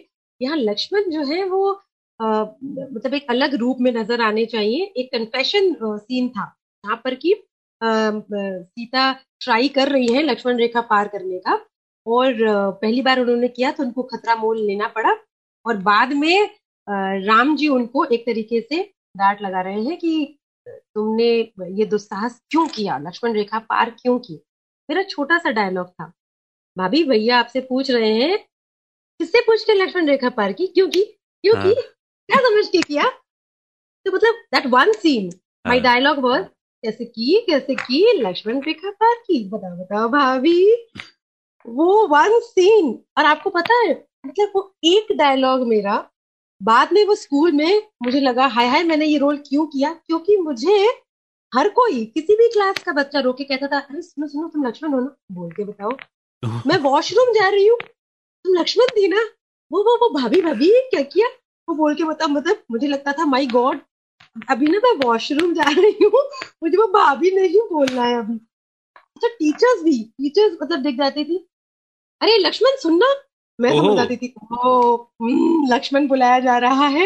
मैं कहती थी ma'am my name is Varsha Varsha Chabaria अरे I know but you are Lakshmana. वो बोलना जरा क्या बोला था तुमने? और वो धीरे धीरे मुझे लगा भगवान मेरी शक्ल चेंज कर दो। अभी अभी मुझे शक्ल चेंज चाहिए क्योंकि लोग ये जो लक्ष्मणा वाला था अच्छा मुझे अंदर से लग रहा था कि I don't know how I perform that but that one ये ज़िंदगी भर मुझे याद रहता है कि मुझे लक्ष्मणा का रोल दिया गया था और वो एक रोल कि वो जो देवर को मौका मिलता है ना भाभी को चिढ़ाने का तो वो आप कह रहे हैं "हम्म, कैसे की भाभी बताना जरा कैसे क्रॉस की तुमने लक्ष्मण रेखा मेरे नाम की रेखा? और वो फिर इनफैक्ट जो गार्ड भैया थे वो भी कहते थे यार लक्ष्मण कैसे हो? और oh God, ये लक्ष्मण कब निकलेगा? तो वो वो मैं मैं ज़िंदगी भर वो नहीं भूल सकती। एंड आई थिंक गौरव को थैंक यू कहना चाहिए कि गौरव आपने पर वो कितना पर कितना आपने उसका उसका इम्पैक्ट क्रिएट किया होगा ना? जो टीचर्स हो या स्टूडेंट्स हो या जिसने भी उसे देखा इवन गार्ड साहब उनको हमेशा के लिए वो याद रह गया। यस इनफैक्ट अवार्ड सेरेमनीज होती थी तो जो जो होस्ट करते थे तो वो नाम बुलाकर कहते थे our beloved Lakshmana please come to the stage तो वो कुछ सब्जेक्ट प्राइज या कुछ मिला जाता था तो मुझे लगता था कि मुझे हमेशा लगता रहा कि एक वो होता है ना कि अगर आपको कड़ी मिल जाए तो लोग थोड़ी बहुत आपकी टांग खींचते हैं या आपको चढ़ाते हैं। मुझे लगा कि जहाँ एक टॉपर बच्ची और हर चीज़ में अव्वल हमेशा किताबों में रहने वाली और एक प्रेशर में रहने वाली कि नहीं नहीं मेरे ना पेरेंट्स बहुत एक्सपेक्ट करते हैं मुझसे मुझे बहुत अच्छा पढ़ना है and I actually have no best friend और अब तो समय भी नहीं है। तो इन इन हालातों में जब अरे लक्ष्मणा सुनना ये कहा जाता था तो मुझे लगता था कि शायद वो छेड़ रहे हैं। लेकिन मैं कहती हूँ ना कि आपने बहुत सुंदर अभी एक लाइन कही प्रेमचंद जी की कहानी से कि अतीत भूलना नहीं चाहिए वो अतीत का एक कारण होता है। मुझे लगता है कोई भी चीज़ बेवजह नहीं होती है। मेरा वो लक्ष्मण बनना मेरा वो नेवी से वो भारी भरकम लेटर आना वो आधा किलोग्राम वो गोभी के हाँ। कॉम्पिटिशन हाँ। वो और एक हल्का सा लेटर ऑल इंडिया रेडियो का वो एक कैपिटल लेटर नो से शुरुआत करना वो अंदर से ज़िंदगी न मिलेगी दोबारा वाली फीलिंग होना है इन सब की एक वजह है। मेरा वहाँ से मुंबई आना यू नो मुंबई आने में मुझे बहुत जद्दोजहद ज़रूर करनी पड़ी क्योंकि मेरी पहचान का कोई नहीं रहता था मुंबई और मैं उस दौरान भी थी जब मुंबई में फ्लड्स हुए थे। हम्म, और मेरी बहुत सारी चीज़ें फ्लड्स में मैंने खो दी। लेकिन मुझे लगता है जो हम अंदर से strength you need to be a strong person after all तो वो स्ट्रेंथ ना आफ्टर मुंबई फ्लड्स मैं मुंबई जो बॉम्ब ब्लास्ट हुए थे मैं उस दौरान भी थी। कोलकाता में मैंने बहुत लोकल ट्रेनों में सफ़र किया है और मेरा रिकॉर्ड रहा है कि मैं चलती ट्रेनों में मतलब ज़बरदस्त रिकॉर्ड रहा मेरा कि मैं लटक जाते थे। हाँ लटके और अंदर तो घुसी जाना है क्योंकि बहुत वजनी नहीं थे कहीं ना कहीं से थोड़ी सी जगह बना की- ली हाँ हाँ ये वो वो जगह बना लेने वाला हुनर था। तो मुझे आज भी वो दिन याद है कि अंधेरी वेस्ट के मैं स्टेशन पर उतरी थी और वो ट्रेन मैंने दौड़ कर ही पकड़ी थी। वो वो इस, इसको ना थोड़ा सा और पीछे चलते हैं। वो लेटर आया था आपको। वो लेटर लेटर वाले पॉइंट हाँ। से हम शुरू करते हैं। तो हम लेटर आया। लेटर हाँ मुंबई से बॉलीवुड हंगामा का लेटर आया। एक एडवर्टाइजमेंट एजेंसी का पहले आया कि हम बॉलीवुड हंगामा के साथ भी काम करते हैं और आपको कार्टून इंडस्ट्री और डबिंग के लिए हमारे लिए काम करना होगा। भाषाओं पर पकड़ बहुत ज़रूरी है। आपको कम्प्लीटली रेलोकेट करना पड़ेगा। I had no looking back because यहाँ भी फिर से वही थी कि ये ये मौका मुझे फिर नहीं मिलेगा। और यहाँ आकर मैं कहूँगी मुंबई एक ऐसा शहर है कि वो आपको अगर आपको अपनी जगह बनानी है ना तो आपको अपनी जगह बनाने के लिए जगह दे देता है। जी। मैंने बहुत सारे दोस्तों के साथ काम किया और वहाँ पर लकीली सब सब नए लोग सब नए लोग मिलते गए। बहुत सारे आप जैसे बहुत अच्छे दोस्त मिले जिन्होंने सीखा सिखाया एक एक जैसा वो वो हम निवाला हम प्याला वाली दोस्ती वाली चीज़ बनी। बहुत सारे दूरदर्शन के एनिमल क्रैकर्स की बहुत लंबी सीरीज़ की हमने हमने डिज्नी के लिए बहुत सारी आवाज़ें निकाली। और मेरा एक बहुत पॉपुलर कैरेक्टर हुआ करता था हेनिज्यूला तो अच्छा। हेना जूला एक ऐसी परी थी जो एटीट्यूड भरी परी थी। तो वो हर चीज़ में मतलब कि वो कभी नहीं स्वीकारती थी कि उसके साथ कभी कुछ गलत हो सकता है। वो हमेशा से ये कहती थी कि अरे तुम चाकू लाए मुझे मारने के लिए? ये चाकू तो मेरा है। ये चाकू अब मेरा होकर है तो अच्छा बाद में वो जो हम कैरेक्टर की बात कर रहे हैं ना वो आपके अंदर इतना बस जाता है रस बच हाँ। जाता है कि वहाँ जो चाय भी देने आते थे तो वो भी कहते थे कि चाय आ गई क्या? है ना जूला की चाय तो। और और पता है मैं मैं जब स्टूडियो में आवाज़ निकालती थी तो अगले स्टूडियो में मैं देखती थी कि लोग सोफा पर उलट पलट रहे हैं। मतलब बहुत बुरी तरह हंस रहे हैं। हंस रहे हाँ, मतलब हंस रहे मतलब मुझे ऐसा लगता था my god this is something unnatural इतना ज़्यादा हंस रहे और जब मैं बाहर आती थी तो मैं बहुत डर के आती थी। और रिकॉर्डिंग वाले दादा से कहती थी, दादा, आज वो हेमेजुला और फिर मैं देख रही हूँ, दादा मशीन पर उलट कर हंस रहे और मुझे लगा नहीं, मुझे आज आज नहीं पूछना ओके ओके, मैं नहीं पूछूँगी। और मुझे लगता था माई गॉड ये हेमेजुला आखिरी रहा आज। तो मुझे ये कभी नहीं बुलाएँगे। मगर मैंने बहुत सारे ऐसे कैरेक्टर्स किए। और मैं आपको बताऊँ, वहाँ पर एक बहुत प्यारा मौका बना कि अंधेरी वेस्ट में ही मैं जहाँ पर बिग एफएम का ऑफ़िस अंधेरी हाँ। वेस्ट में है उसकी ऑपोजिट वाले स्टूडियो में जो मीत ब्रदर्स हाँ हाँ हाँ हाँ है हाँ। वहाँ मैं एक रीजनल एडवर्टाइजमेंट के लिए आवाज़ निकाल रही हूँ। ओके। तो अ, अनूप सोनी सर का एक न्यूट्रिला सोयम का एड बहुत पुराना आया करता था। का सेहत का रंग लाता है हुआ न्यूट्रिला सोयम तो उसका बंगाली मैं कर रही थी। वेरी नाइस है ना? तो मैंने स्टूडियो के पार देखा कि कुछ लोग बहुत ध्यान से ऐसे ऐसे ऐसे ऐसे ऐसे देख रहे मुझे लगा कि ये ये वो न्यूट्रिला वाले ही हैं। तो हाँ ये अब मैंने न्यूट्रिला सही नहीं बोला तो गया आज तो हाँ। न्यूट्रिला ही गया। तो और बहुत ध्यान से धीरे धीरे धीरे धीरे ऐसा लगा कि दूसरे स्टूडियो से वो इस पार आने की बिल्कुल कोशिश कर रहे हैं। तो actually they were listening to the voice और मैं वहाँ से भी बड़ा चुपचाप से वापस निकलने की कोशिश कर रही थी कि चलो भैया आज तो जो भी न्यूट्रिला स्वयं किया हमने अगला मुझे बोला गया कि पैराशूट का बंगाली ऐड आएगा। हम्म। मुझे बंगाली ने बहुत हेल्प किया है पूरी पूरी ज़िंदगी मैं कहूँगी। तो वो तो वो वही मैं रीजनल ऐड कर रही थी। तो जब मैं वहाँ से बाहर निकल रही थी तो किसी सीनियर सर ने मुझसे पूछा कि आपको कितनी भाषाएँ आती हैं? हम्म। तो मुझे लगा कि अब आप ये मत कहना कि पैराशूट का तमिल करना है मुझे नहीं आती। तो मुझे मुझे यही लगा कि शायद वो कहने वाले हैं कि आपका बंगाली अच्छा नहीं था। ओ। किसी और भाषा में ट्राई करिए। I I was completely sure कि रिजेक्शन वाला एक इंटरेक्शन है।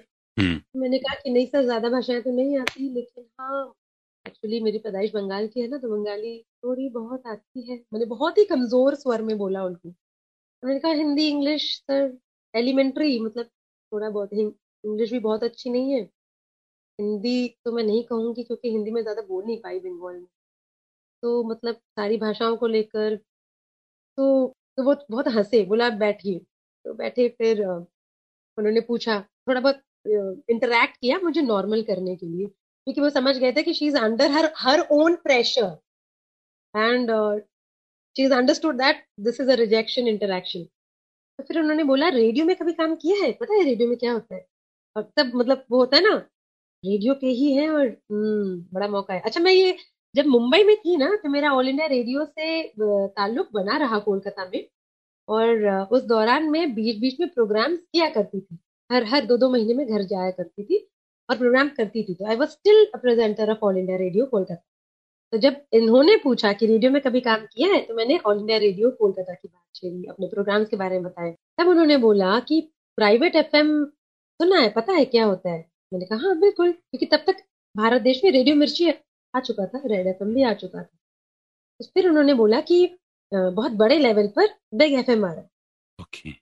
तो उन्होंने नाम बोला तो फिर मैंने बोला कि अच्छा बड़ा लेवल मतलब इसीलिए वो बिग कह रहे हैं? मुझे नहीं समझ आया कि बिग रेडियो का बात हो रही है। है हाँ। हाँ। मतलब दोनों बातें कह रहे थे बिग एफएम भी आ रहा है और बड़े लेवल पे हाँ। भी आ रहा है नहीं ज़्यादा शहरों में भी हाँ हाँ। तो उन्होंने कहा कि अगर प्राइवेट एफएम पर काम करने का मौका मिलेगा तो आप करना चाहेंगे? मैंने कहा हाँ। कि why not I mean this is something I would definitely want to do तो और मैं मुंबई में फिर मैंने अपना एक अलग सा सीवी पढ़ना शुरू कर दिया कि सर मैं मुंबई में काफ़ी साल तक रही हूँ हाँ मुझे थोड़ी थोड़ी मराठी भी आती है। क्योंकि मुझे बैक ऑफ़ द माइंड लग रहा था कि अगर ये मुंबई से है मुंबई में बात करे तो मुझे अभी अगला क्वेश्चन पूछेंगे कि मराठी कितनी स्ट्रांग आती है। हम्म, सही तो मैंने अपना अगला अलग तरीके का सीवी पढ़ना शुरू कर दिया। तो उन्होंने बोला कि हमें सेंट्रल इंडिया में ज़रूरत है। हम इंदौर भोपाल ग्वालियर स्पेसिफिकली ग्वालियर हम चाहेंगे। तो वहाँ मतलब थे? एक वॉस्ट कौन थे? रियली ये मार्केटिंग नॉर्थ के मार्केटिंग प्रतिश प्रतीश सर कहकर एक प्रीतिश नंदी करके एक हुआ तो करते थे पर बट देन क्योंकि उसके बाद एक्चुअली मैं कहूँ कि मेरा सामना उनसे नहीं बिल्कुल ही अलग तरीके की टीम से हुई। हाँ। ठीक है? तो वो मेरा पहला इंटरफेस था और इतनी बड़ी दुनिया और मुझे हमेशा मैं कसम से कह रही हूँ जितने दिन वो बिग एफएम की शुरुआत के दिन थे मुझे हमेशा ऐसा लगा कि मैं लंबा चल नहीं पाऊँगी यहाँ पर क्योंकि सारे दिग्गज हैं सामने और क्या कमाल बोलते हैं। और मुंबई में तो अर्चना जानी को देखा को देखा मुझे लगता था ओ अरे ये तो कमाल है ये मतलब ये ये सपनों को ज़िंदा करने वाले लोग हैं और हम तो सपने अभी देख ही रहे हैं। और इनको सुन सुनकर प्रोग्राम करते हैं और मतलब फिर उन्होंने बोला कि शुरुआत के दिन ना हमें मुंबई में रहने को बोला गया हम्म। कि आप यहाँ से रहकर आप सीखेंगे हाँ। आप करेंगे तब मैं वहीं तो था जब जब हाँ, हाँ, उस, उस दौरान हाँ। यस इत्तेफाकन फिर वही मुलाकात हुई और फिर हाँ। हमें उस समय इंदौर जाने के लिए बोला गया। हाँ। तो इंदौर में एक अलग सी टीम थी और बहुत प्यारी टीम थी और बहुत सारे नए लोगों से हम वही मिले। तो वो जो दौर था वो मुझे याद है कि हम जो आउटडोर कवरेज कहा करते थे मेरा पहला आउटडोर कवरेज था श्वेता तिवारी जी जो उनका एक एड आया करता था। तो वो उसके लिए हम उनको रिकॉर्ड करने के लिए गए थे और मतलब जब मैं रिकॉर्ड करके लाई क्योंकि टेक्निकल डिवाइसेस भी आप तब सीख रहे हैं उसमें भी हाँ। आपका कॉन्फिडेंस होना चाहिए। और ये भी अच्छा है कि आपको अच्छी तरीके से तरीके से रिकॉर्डिंग करनी है। जब आप वापस आते हैं तब आपका असली एग्जामिनेशन होता है कि वो बाइट यूज़ करने लायक है भी या नहीं। तो वो मेरा पहला आउटडोर वही था। बहुत सारे प्रोग्राम वहाँ करने का मौका मिला। और फिर वो एक दिन घड़ी आई कि अब आप पैकिंग करिए now you have to move to पहले आप हाँ। इंदौर जाएँगे और उसके बाद ग्वालियर जाएँगे है ना? पहले इंदौर में बोला गया था क्योंकि इंदौर की टीम तैयार हो चुकी है हाँ। और इंदौर के बाद ग्वालियर का लॉन्च होगा। अब आप इंदौर को फॉलो करेंगे because this is your nearby city and the state city और जब मैं इंदौर आई ना अब वो जो दिल वाली जो धक धक वाली फीलिंग होती है अब यहाँ मेरी और ज़्यादा हो गई। ये सोच कर कि ओ गुडनेस ये तो दूसरे धुरंधरों का गैंग है। माय गॉड देर ऑल शेर सब शेर है। अरे कैसे लोग हैं? एक से एक धुरंधर थे चाहे अर्पिता हो चाहे रुचि हो। Oh। ये आप कोई भी नाम लेंगे मेरी आज भी ऐसे आईब्रोज शुभ्रिका। वंडरफुल पीपल गजब। निकेत खतरनाक टीम थी वो। खतरनाक is the word you're right मुझे लगता था माय गॉड ये लोग क्या खाते हैं? और ये अलग ही किस्म के लोग। और अपने प्रोग्राम के लिए सच में मम्मी तुमने सही कहा था वो आधा किलो गोभी ही शायद खा लेते तो ठीक रहता वो। वो फीलिंग मुझे इंदौर में आती थी आती हम्म। थी और मुझे लगता था कि इट्स सच अ टिकटॉक अब मैं सच में कह रही हूँ कि वो मेरा सेल्फ मैं क्यों कहती हूँ कि ये ये जो मेरा गोल्डन पीरियड था ना हम्म। जहाँ मुझे लगता था कि मुझे हर दिन लगता था ये मेरा आखिरी दिन है। कसम से कह रही हूँ मुझे हर दिन और ये मेरी फीलिंग तब से शुरू हो गई जब जब से मैंने इंदौर टीम के साथ किया। और जिस दिन जब तक इंदौर टीम के साथ थे तब तक क्या था कि आप सीख रहे हैं। हाँ, राइट तब तक आप ठीक है आप सीख रहे हैं फॉलो करिए है ना? जिस दिन बोला गया कि अब ग्वालियर जाने की बारी अब ये लगा ओ गॉड किसी किसी चीज़ से हार्ट अटैक आएगा अब तो। ओ नाउ अभी यहाँ पर करना पड़ेगा। और फिर मतलब एक एक एक अलग किस्म की फीलिंग हो गई। तो फिर ग्वालियर आए फिर एक एक बहुत सारे लोगों से जिनसे मैं इंदौर में नहीं मिली थी ना उनसे ग्वालियर में मिली। जैसे आपसे मैं इंदौर में मिली थी आपका मेरा तो मुंबई में इंटरेक्शन हो गया था। हाँ yes yes we met in Mumbai you are absolutely right फिर हम कुछ नए लोगों से जैसे शायद दिव्या थी एक हम्म। हम दिव्या से बहुत बाद मिले। फिर कुछ पूरी नई टीम ग्वालियर में तो बिल्कुल पूरी नई टीम थी तो मैं रुचि से आशु से सबसे हाँ, मिलना आपका फिर ग्वालियर में हुआ था। फिर ग्वालियर में हुआ। और अच्छा हम्म। सबकी बहुत अलग अलग कहानियाँ।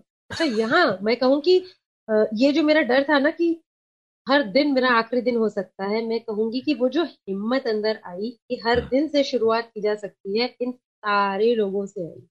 Mean my my great thanks to each and everybody क्योंकि आप याद करके देखिए कि ग्वालियर की टीम की ना हर किसी की कहानी बहुत अलग सही जैसे आपकी कहानी आपने अपना बैकग्राउंड बताया तो मुझे लगता था कि कितना कुछ ये ऑलरेडी कर चुके हैं ये अपने आप में ही ही is the star person of this city और फिर फिर जैसे कि बाकी लोगों की ट्रेनिंग हो चुकी थी एवरीबडी वाज अरे ये तो ऐसे हो जाता है। जैसे हाँ। रुचि रुचि तो was like you name it you name it she has it मतलब बोल इधर से हुआ इधर से हो गया इधर से बोला इधर से हो गया।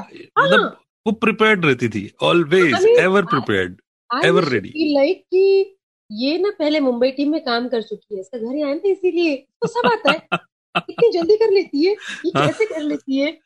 उसका टेक, उसका ना रुचि का ना टेक्निकल एस्पेक्ट जो पार्ट था ना वो बड़ा स्ट्रांग था। I mean, she was a gem of a person. She is a gem of a person. वो उसे हर चीज़ के बारे में जानने की इच्छा हर हर ये जो घुलना मिलना और ये इतना friendliness my god she had a she was a magnet मतलब वो वाइब्रेंट वाइब्रेंट वो hmm. हमारे ग्वालियर की मलिश्का कही जा सकती है हाँ बिल्कुल बिल्कुल कही जा सकती है मैं इस बात से बिल्कुल सहमत हूँ हाँ. कि वो एक तरीके से धड़कन कही जा सकती है और वो मतलब the fuel in the engine कही जा सकती है, हर चीज़ कही जा सकती है। और यहाँ फिर मतलब दूसरी दमदार एंट्री होती है, झांसी से एक बहुत बड़ी आवाज़ आ रही है। ओ और मैंने कहा, ये क्या है? ओ गॉड तो सब आता है माय गॉड और मतलब ये, वो जो हम कहते हैं ना इंटरस्टेशियल करेक्टर वाली आवाज़, मैं मतलब स्तब्ध वर्ड मतलब हिंदी तो ऐसे में एक्सप्लोर कर रही थी स्तब्ध पेट्रीफाइड स्टोन्ड मेस्मराइज कुछ भी कह लीजिए कि आप पथरीले इंसान हो गए इसलिए क्योंकि मैं ज़्यादा ज़ोर से हँसते चक्कर आ रहे हैं मुझे। No no it was for me it was like ये क्या है भाई? मतलब ये कि कभी वो अपना वाला इंसान बन जाते हैं कभी वो अंदर से टिल्लू बन जाते हैं कभी वो क्या मतलब कार्टून देखिए मैंने किया था लेकिन जब हम इंटरस्टेशियल कहते हैं ना इतना असली देखा नहीं था। इतना असली देखा नहीं था absolutely right this person was an institution मतलब एक एक अपने आप में एक किताब मतलब इनका भी अपना एक बैकग्राउंड है ना? हाँ। तो वो हर कोई ये मैंने ज़रूर सीखा कि रेडियो में जो काम करते हैं ना वो हर किसी की अपनी एक लाइफ है। And see life is never easy for anybody and none of us had and very very easy life or a lavish life but पता everybody है, of us yeah पता है वर्षा उस दौर में जो रेडियो के जो सिलेक्शंस हुए थे ना चाहे आप हो आशु हो रुचि हो या मुझे तो ऐसा याद आता है कि शुरू में एक चालीस लोगों का सिलेक्शन हुआ था इस रीजन से जब हम्म। गुजरात इंदौर मतलब मध्य प्रदेश और गुजरात की टीम हम लोग मुंबई में मिले थे हाँ. सब लोगों में किसी ने रेडियो सुना था किसी ने नहीं सुना था किसी को थोड़ा बहुत ए का एक्सपीरियंस था किसी को बिल्कुल भी नहीं था। लेकिन एक चीज़ बड़ी कॉमन थी वो थी रेडियो के लिए जुनून और हम्म। अंदर में क्रिएटिविटी का एक ऐसा जखीरा लेकर के चलते थे। हाँ, बिल्कुल बिल्कुल। ना?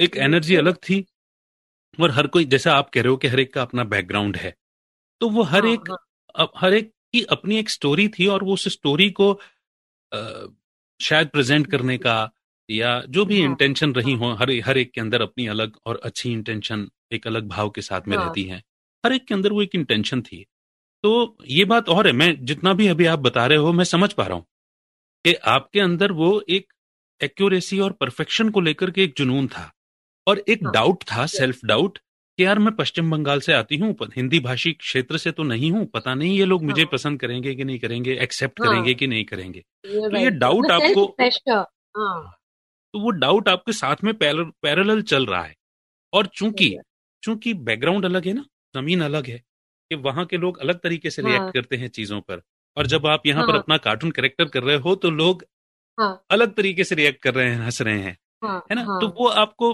शायद वो समझ नहीं आ रहा है कि यार ये एक्सेप्टेंस पे हंस रहे हैं या ये रिजेक्शन पे हंस रहे हैं क्या है तो वो एक छोटा सा सेल्फ डाउट है बाकी अगर मैं देखूँ तो जिस तरीके से आप शुरुआती दौर में अपने सब घर वालों को लेकर के चले हो कि नहीं यार मुझे रेडियो करने दो बाकी आप जो चाह रहे हो मैं वो भी कर लूँगी मैं सिलाई कढ़ाई भी कर लूँगी मैं पढ़ मास्टर्स भी कर लूँगी मैं वकील भी बन जाऊँगी मैं सब कर लूँगी बस मुझे रेडियो करने दो तो हाँ. आप कहीं से कहीं तक अलग नहीं हो जुदा नहीं हो चाहे आप हाँ. इंदौर टीम की बात करें उसमें भी आपकी एक अपनी एक स्ट्रॉन्ग स्टोरी है रेडियो के लिए अलग प्यार है अलग जज्बा है चाहे आप ग्वालियर हाँ। टीम की बात करो चाहे रुचि और आशु की या मेरी बात करो हम हाँ. हम सब एक ही हैं। बस ये है कि अलग अलग दिशाओं में बिखरे हुए मोती हैं जिसको हाँ. बिग एफ़ के उन उस दौर के सिलेक्टर्स ने एक माला में पिरोया था और एक जगह ला करके अलग अलग स्टेशनों के गुलदस्ते बना दिया था।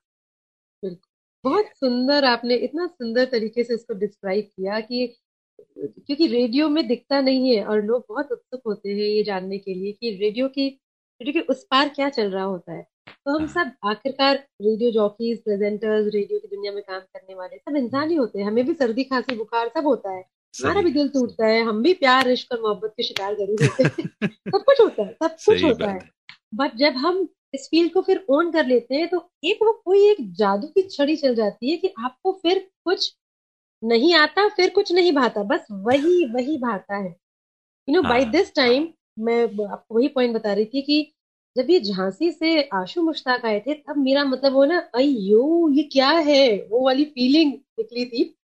और तब मुझे ये लगा था कि एक्चुअली ये ईश्वर ने मुझे फिर से दूसरा मौका दिया है बहुत कुछ लर्न करने का। ये जो मैं एडवेंचर फॉलो करती हूँ एक्सप्लोर करने की कोशिश करती हूँ, ये मैं समझ नहीं पा रही हूँ, लेकिन ये कितना बड़ा मौका है मेरे लिए, है ना? अच्छा क्योंकि मेरा बैकग्राउंड हमेशा से I started with no right with capital no तो ये सेल्फ प्रेशर ना सबकॉन्शियस में हमेशा रहा करता था कि शायद किसी को मेरी आवाज़ पसंद नहीं आ रही है आपने बहुत सही कहा कि देखिए कार्टून में तो आपको सामने कैरेक्टर बुलबुलाता हुआ नज़र आ रहा है ना आप हाँ. कर रहे हैं हाँ. मगर इंटरस्टेशियल जब हम रेडियो में कैरेक्टर करते हैं यहाँ आप वही कैरेक्टर खुद बना रहे हैं हाँ. आप आपके सामने कोई कैरेक्टर नहीं है। अगर आप टिल्लू कर रहे हैं तो आप लोगों को बता रहे हैं कि टिल्लू कैसा दिखता होगा। अरे मुझे मैं आज पूरा दिन याद कर रही थी कि आप एक कैरेक्टर किया करते थे ओए खामखा। वो इतना अच्छा था वो I mean you brilliant kind of effort for that और आगे चलकर उसमें मुझे फुंतरू फुंतरू सिंह फुंतरू सिंह। फुंतरू सिंह। अब देखिए मुझे मैं इसीलिए कहती हूँ कि यू नो मुझे इतना बड़ा मौका मिला चारों तरफ़ मेरे दिग्गज थे यार अभी। अब भी कम एवरीबॉडी मतलब बहुत ज़्यादा और मतलब फिर वो अचानक से मैं I was doing pretty busy work with script writing helping producing क्योंकि रेडियो के लिए कोऑर्डिनेट करने का मुझे ना मुंबई से एक वो अच्छा सा एक ओरा और वो एक हैंड होल्डिंग मुझे मिल चुका था। तो thanks to the production team of Mumbai की मुझे प्रोड्यूसर नुमा काम करने का अनुभव थोड़ा अच्छा मिल गया तो जो मैं इंदौर भी होकर आई मैंने प्रेजेंटर्स को भी फॉलो किया और फिर मैं जो है मतलब ग्वालियर में जब आई तो मुझे as a producer as a script writer में ठीक ठाक मतलब जम गए और फिर एक बार जैसे फिर एक बीच में एक दौर था कि बातूनी काजल बहुत बात करती है तो वो, हाँ। वो जो लक्ष्मण था ना अंदर वाला लक्ष्मण तो हाँ। वो वो अंदर वाला लक्ष्मण और वो है नजीला वो सारा बड़ा मिक्स होकर बाहर आया हम्म। और और फिर कहते हैं कि देखिए मैं हमेशा मानती हूँ कोई भी शिक्षा कहीं भी लाया नहीं जाती है True. और ये जो ये जो मेरा हमेशा से प्रेम रहा ना हिंदी के लिए हाँ. और कहानियाँ पढ़ने का लाइफ के बारे में रिलेशनशिप्स के बारे में मैं हमेशा किताबें बहुत पढ़ा करती थी मुझे याद है मैं बुक फेयर में जब भी जाती थी तो ज़रूर एक Bengali to Hindi and English to Hindi dictionary ज़रूर खरीदती थी और हाँ। हिंदी स्टोरी बुक्स ज़रूर खरीदती थी तो ये जो है ना जब आप देखिए if you love stories then you love emotion देखिए हर स्टोरी में अलग इमोशन होता है। If you love narrating poetry then you love narrating life and its aspect ये मैंने रियलाइज़ तब किया जब लाइफ में कभी कभी प्रोग्राम आ मतलब तब तक मुझे लगता था कि हाँ कहानियाँ कविताएँ हाँ करते हैं। तो बहुत बार प्राइजेस भी जीते हैं। हाँ ठीक है मुझे बहुत हिंदी के प्रति प्रेम वाली भावना है। मेरे हमेशा मेरे बस्ते में एक छोटी सी डिक्शनरी पॉकेट डिक्शनरी कोई किताब ज़रूर रहा करती थी। और मैं, मुझे कविताओं का, कहानियों का हमेशा से शौक रहा है। लिखती भी थी, थोड़ा बहुत बहुत अच्छी तो नहीं, लेकिन पढ़ती बहुत ज़्यादा थी। मैंने रियलाइज़ किया कि वो जो भाव और इमोशंस उसमें थे my due regard and thanks to the entire team including you कि लाइफ में कभी कभी अगर प्रोग्राम न बना होता तो मुझसे मेरी मुलाकात करने में कहीं कुछ हो जाती शायद। मैंने शायद अपना अक्स देखा उस प्रोग्राम में। और मुझे धीरे धीरे जब ये प्रोग्राम शुरू हुआ ना वो आप इमोट करना किसे कहते हैं? तो मतलब बहुत लेट नाइट प्रोग्राम होते थे। कई कई बार मैं कॉलर्स कन्फेशन बैंड प्रोग्राम था। लेट नाइट प्रोग्राम नौ बजे से शुरू होता था। लेट नाइट प्रोग्राम हुआ करता था। कई बार लड़कियाँ सोचती हैं कि लेट नाइट प्रोग्राम है हम घर पे कैसे पहुँचेंगे? लेकिन मेरे ये लिए ये लगता था कि प्रोग्राम को सफल करना मेरे लिए बड़ा चैलेंज है। ग्यारह बजे के बाद मिडनाइट घर पहुँचना बड़ा चैलेंज नहीं है वो तो कोई भी ऑटो मिल जाएगा ऑटो वाले भैया मतलब उसके लिए मुझे डर नहीं लगता था मुझे डर प्रोग्राम के लिए लगता था कि मैं अपनी रेंडरिंग बहुत सही और सच्ची कर पाऊँगी कि नहीं क्योंकि बहुत अलग किस्म के कॉल हुआ करते थे exactly. प्यार देश मोहब्बत बहुत सारे उसी दौरान मुझे अपनी लाइफ के सबसे ज़्यादा प्रपोजल्स भी मिले कई बार कोई कोई पिज्जा लेकर आ जाता था नीचे और अच्छा मेरा क्योंकि रेडियो का नाम देखिए काजल था तो उस दौरान मैं रेडियो को समझ पाई कि रेडियो हाँ. इतना डेडिकेटेड फ़ील्ड है हाँ. कि फिर अगर मैं कहूँ कि मैं आरजे वर्षा बोल रही हूँ तो देखिए अब मैं मेरे मेरे माता पिता मेरे फैमिली के लोग मुझे पसंद करने वाले लोग तो मुझे मिल जाएँगे ना है ना? कुछ तो लोग मुझे जानते हैं। लेकिन अगर मैं कहूँ मैं आरजे काजल बोल रही हूँ तो I am starting from a scratch nobody knows me तो ये है असली आपका चैलेंज कि प्यार तो तब हो कि जब आप मुझे बिल्कुल नहीं जानते। एक नया किरदार जन्म ले रहा है एक नए तरीके से मेरे लिए एक, बिल्कुल, ये जो पूरा एक जो क्वेश्चनिंग वाला मेरा दौर रहा ना कि शायद ये रिजेक्शन है, शायद ये नो है, शायद मुझे पसंद नहीं किया जा रहा है, शायद मुझमें और कुछ कमी है, इस शायद से निकलने का एक बहुत बड़ा मौका था मेरे पास। And this happened only in Gwalior life में कभी कभी और लाइफ में कभी कभी नहीं, जब वो वो जब हुआ तो वाकई में आई स्टार्टेड अंडरस्टैंडिंग कि रेडियो ना सिर्फ़ कम्युनिकेट करना नहीं है। कनेक्ट करना है। मैंने पहली बार कनेक्ट शब्द को जिया समझा। बहुत सुंदर बात कही। मतलब दिल से आई मीन मेरे गूजबम्स आते हैं अगर मैं लाइफ में कभी कभी को याद करती हूँ। मुझे मुझे अपनी लाइफ का बहुत सुनहरा समय लगता है वो कि रेडियो में बहुत कुछ किया जा सकता है और जो उसके बाद मेरी कम्युनिटी रेडियो की जो जर्नी हुई तो बाद में हमारी चर्चा होगी। लेकिन मुझे लगता है वो फीलिंग कि नॉर्मल इंसान से आप बात कर रहे हैं ऐसे इंसान की आप बात कर रहे हैं जिस, जिसकी बात कोई नहीं कर रहा जिसकी बात कोई नहीं सुन रहा वो एक रेडियो की एक किरदार से प्यार कर बैठा है या जुड़ बैठा है फ्रेंड फिलोसफर गाइड आप बने हैं आप उसकी वो आप आपका इंतज़ार करते पूरे दिन मुझे याद है सुबह कॉल आया करते थे और ये कहा जाता था कि रात को काजल जी को कहिएगा कि वो का जवाब ज़रूर दे दे। मुझे लगता था कि my God so crazy I mean do I really connect with this person और मुझे कभी कभी लगता था, अब ये फिर से वही एक्सपेक्टेशन है। कि सामने वाला मुझसे एक्सपेक्ट कर रहा है कि मैं उसकी उसकी किसी प्रॉब्लम का दिल टूट गया, एक तरफा प्यार है, या मान लीजिए कि माता पिता से कोई लड़ाई हर किस्म की, हर किस्म का डिस्कशन हुआ करता था, बहुत अलग किस्म की लाइफ में जो लोग जूझ रहे हैं। और कई बार लोग अपनी खुशनुमा बातें भी शेयर किया करते थे कि मेरी गर्लफ्रेंड ने हाँ बोला है, काजल जी, मैं आपके साथ सेलिब्रेट करना चाहता हूँ। मुझे लगता था आई यो और मतलब तुम सेलिब्रेट उसके साथ करो ना तो मेरे साथ क्यों? तो मतलब अच्छा फिर लगता था कि देखिए, लोग रेडियो से जो पक्की वाली दोस्ती होती है ना, जो लिसनर की प्रेजेंटर के साथ दोस्ती होती है, वो मैंने आपके साथ भी देखा है। मतलब आपके नाम पर तो लोग एक तरफ़ आपकी आवाज़ सुनकर ओ माय गॉड अमित आ, वो हर किस्म का एक्सप्रेशन मैंने देखा है लोगों को करते हुए। मैं कहती थी कि ये ये कनेक्ट है। मैं बहुत इंस्पायर्ड हुआ करती थी आपसे और मैं शायद बियॉन्ड द माइक आपसे शेयर भी कर रही थी कि मैं बंगाल से हूँ और मैंने अपना पूरा बचपन ना देखा है। सुबह सुबह तड़के तड़के लोग रियाज कर रहे हैं। हर घर में आवाज़ आ रही है सारे सब गा रहे सब गा रहे अच्छा मेरा बहुत शौक हुआ, करता था। और मतलब मैंने देखा है कई बार पड़ोसियों के घर में लड़की को देखने के लिए लड़के वाले आ रहे हैं और लड़की बकायदा हारमोनियम पर गा रही है। तो मुझे लगता था कि किसी दिन अगर मेरा ऐसे ब्याह हुआ तो मुझे तो गाना नहीं आता। हाँ मेरा तो ब्याह ही नहीं होगा ये क्या हो गया? मतलब मुझे बचपन लगता था। अब क्योंकि रेडियो की जर्नी हुई तो मैं मुंबई आई ग्वालियर आई और जब मैंने आपको इतना इतना सुंदर गाते हुए सुना तो मुझे ना तब ऐसा लगता था कि और कहीं भी गा लू, लेकिन ना इनके इर्द गिर्द में नहीं गाऊँगी, क्योंकि मेरा जो बचा कुछ है ना, अरमान, वो I I should not sing क्योंकि या तो मैं काबिल तारीफ़ बाथरूम सिंगर बन सकती हूँ और वही रहूँ तो ठीक है। मेरे को ओ मतलब मुझे अच्छा वहाँ से मुझे इंस्पिरेशन ज़रूर मिलती थी कि my God this person is such melodious और वो मतलब हर उम्र के साथ जब भी वो बोलता है आप एड्स भी रिकॉर्ड करते थे ना तो मुझे लगता था कि ये कुछ म्यूजिकल सा गा रहे हैं म्यूजिकल कॉर्ड्स मतलब ब्लेस्ड वॉइस तो मुझे हमेशा लगता था कि मैं सुनूं। इसलिए मैंने शुरुआत में आपको बोला ना कि मैंने एक बहुत बड़ा समय आपको सुन सुनकर भी बिताया है। और आई टू लाइक देखिए कई कई आवाज़ें होती हैं फिर से सुनने का मन करता है फिर से सुनने का मन करता है। तो आप मेरे लिए उन आवाजों में से ज़रूर है। हाँ मुझे टिल्लू भी सुनने का मन करता था लेकिन टिल्लू सुनकर लगता था अयो ये क्या है भाई? ये क्या खाता है? ये क्या है?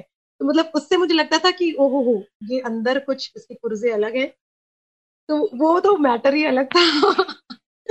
वो तो मैटर ही अलग था। मगर मैंने ये देखिए रेडियो में बहुत कुछ सीखा ये कि आप किरदार जीते हैं। जो आप किरदार लाते हैं वो आपके अंदर कहीं ना कहीं है। है वो कहीं। अगर आप बहुआ हैं तो आपके अंदर है। हाँ बिल्कुल बहुत खूब। खामखा है तो आप अंदर से हैं।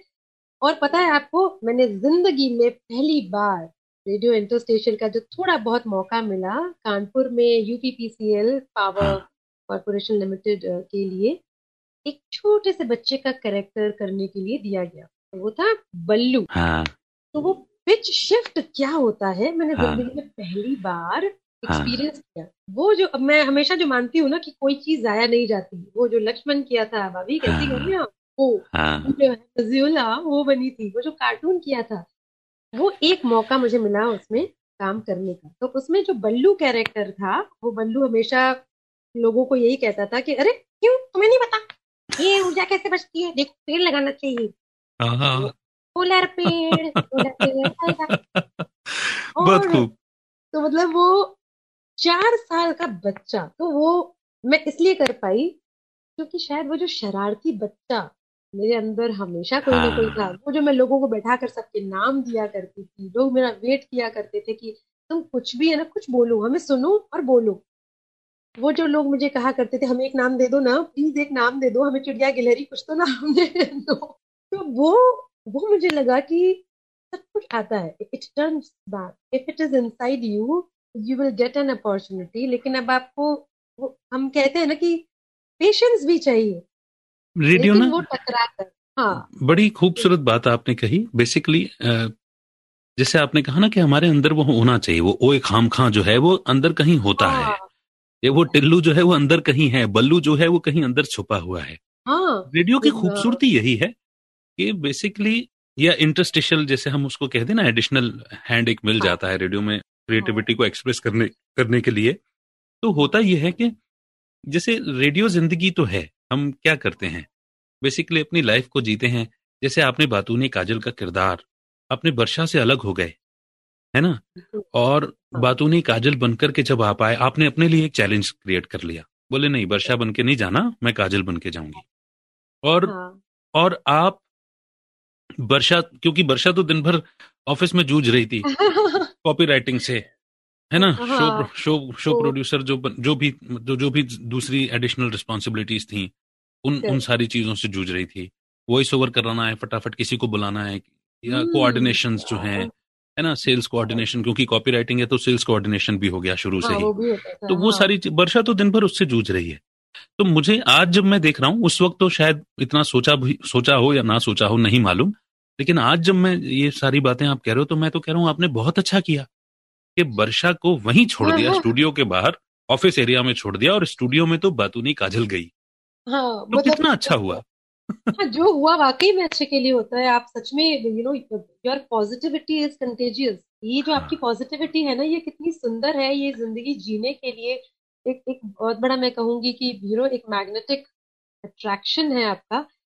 एक्चुअली मैंने काजल तो इसलिए शुरू किया क्योंकि वो जो एक एक वो सबकॉन्शियस वाला नो था ना शायद। वर्षा को पसंद नहीं करेंगे। चलो काजोल को तो सब पसंद करते थे। मैं काजोल बनती हूँ और वर्षा तो कितने लोग जानते हैं। मतलब दिल हार कर तो बोल ही देंगे हाँ हाँ अच्छी ही। है कोई मुँह पर बुरा भी नहीं बोलेगा। लोग मुझे प्यार तो करते ही है। तो फिर वो challenge and giving that answer to yourself you first require that yes for yourself तो ये मैं मैं बार बार मैं शायद मध्य दम तक ज़रूर कहूँगी कि मैंने रेडियो जो जिया ना वो सेंट्रल इंडिया में ही जिया। ये मेरा नो जो यस में बना ये जो मैं हिंदी को एक्सप्लोर कर ही रही थी my my confidence actually converted and this cannot happen singly this happen because of all the team members the teammate team heads वहाँ के शहरों के लोगों के द्वारा हाँ। है। ना? और कोई वर्षा बुलाता था तो भी अच्छा लगता था लेकिन कोई काजल बुलाता था तो बहुत अच्छा लगता था। क्योंकि और काजल भी दो तरीके की एक तो पहले मैं हाँ। बातूनी काजल बनी जो फर्राटे से बात कर लिया रे वो हाँ, अलग ही हाँ, पेस पर और जब हाँ। रात वाली काजल बनी तो लाइफ वाली काजल बनी जिसमें हाँ, ठहराव आ हाँ। गया जिसमें लाइफ को जीने वाली बातें की है ना एक्चुअली लाइफ में कभी कभी करके ना वो लाइफ वाली काजल बनकर मैंने रियलाइज़ किया कि रेडियो की जो पावर है वो इमेंस है और हम्म, अभी बहुत कुछ करना है और बहुत सारी चीज़ें की जा सकती हैं नॉर्मल इंसानों के अंदर से चीज़ें निकल सकती हैं हम यस विद ड्यू रिगार्ड हम एवरी फ्राइडे सारे फ़िल्मों का इंतज़ार करते थे सेलिब्रिटीज के इंटरव्यूज़ लेते थे। तो मुझे लगता था कि यहाँ पे तो कितने सारे सेलिब्रिटीज हैं, हमारे लिए तो यही है है ना? तो हम इनकी बात क्यों नहीं करते? और गली गली में धोनी है, हम कहते हैं। लेकिन उन गलियों में अगर धोनी की बात नहीं करेंगे तो शायद गलियों में ही धोनी रह जाएगा। बिल्कुल सही। बन रहा है तो गलियों में उसकी बात की। और ना मुझे वो बात भी बड़ी अच्छी लगी जो आपने इंसिडेंट छोटा सा सुनाया कि उसको उसकी गर्लफ्रेंड ने हाँ बोल दिया लेकिन वो सेलिब्रेट आपके साथ करना चाहता है। हाँ मुझे तब लगा अरे व्हाट्स रॉन्ग विद यू नहीं अब अब इसको इस एंगल से देखिए हाँ। कि उसका उसकी गर्लफ्रेंड के साथ में एक अलग रिलेशनशिप है। है ना? हाँ, वो उसके हाँ. साथ में एक अलग होगा। लेकिन रेडियो को जो हम फ्रेंड बोलते हैं हाँ। अब फ्रेंड को रिप्रेजेंटेटिव तो रेडियो जॉकी है ना आप ही है ना। हाँ जो भी उस शो को होस्ट कर रहा है जिसके साथ में उसका कनेक्ट बैठा है। तो हाँ। वो कितना अलग लेकर के चल रहा है उस रिलेशनशिप को कि उसने हाँ बोल दिया लेकिन सेलिब्रेशन तो इधर होगा। क्योंकि शायद कहीं आपकी कही हुई कोई बात उसको लगी होगी है ना? yes, और उसने yes. वही डायलॉग मारा होगा वही वही इमोशंस पटके होंगे। उसने? मुझे याद है बहुत परेशान होने के बाद जब उनकी हाँ बन गई और इनफैक्ट मुझे याद है कि बहुत सारी चिट्ठियाँ आती थी ठीक है हमारे एक हाँ। भैया हुआ करते थे जावेद भैया। ओ is like my my brother I mean like जिसको कहते हैं रक्षा बंधन बंधन निभा भाई। तू ही है जो सब कुछ है। सब याद करते हैं उनको। वो बड़ा ही अच्छी सोल रही है। सच अ ब्लेस्ड सोल पता है हाँ। मैं तो उनको कहती थी कि यू you नो know, रक्षा का वचन निभाने वाला यही है हर कुछ। एंड चाय मिलेगी या नहीं? और मतलब वो मेरे इतने बड़े राजदार होते थे मैं आज हाँ। बता रही हूँ इतने सालों में मैंने शायद ही किसी को बताया होगा। बाहर कुछ लोग ना काजल को ढूंढते हुए आए। आप अभी निकल रहे हो तो क्या ना मैं मैं परशा हूँ और काजल तो चली गई।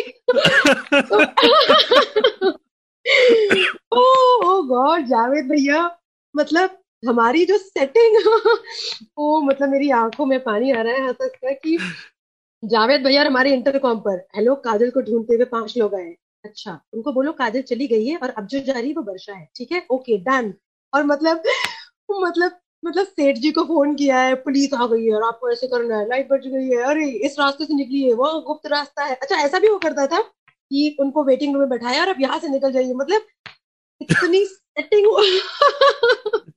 वो सब मुझे याद है वो सब मुझे याद है। अरे, भाई था मतलब my partner in the crime my my secret man my my रक्षा का वचन, जावेद भैया, आप जहाँ भी है खूब खुश रहिए, मैं चाहती हूँ आपको मुस्कुराते हुए आप ज़रूर मिलिएगा। मैं एक बात ज़िंदगी मानती हूँ कि कभी कोई मुलाकात एक अकेली नहीं होती है, आप दोबारा ज़रूर मिलेंगे। मैं बहुत स्ट्रांगली बिलीव करती हूँ, मुझे सच में विश्वास है कि मुझे ना एक दिन फिर से टिल्लू से मिलने का ज़रूर मौका मिलेगा। हो सकता है वर्चुअली मिले, या तो फेसबुक पर मिले, मिलेंगे ज़रूर, बात ज़रूर होगी, जैसे भी हो।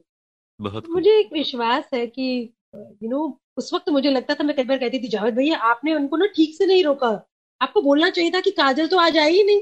आपने उनको क्यों बोला कि पाँच मिनट गई है और वो पीछे पीछे फिर पाँच मिनट का वो करके मतलब मेरी अपनी भी लड़ाई हुआ कर, और वो मुझे समझाते थे।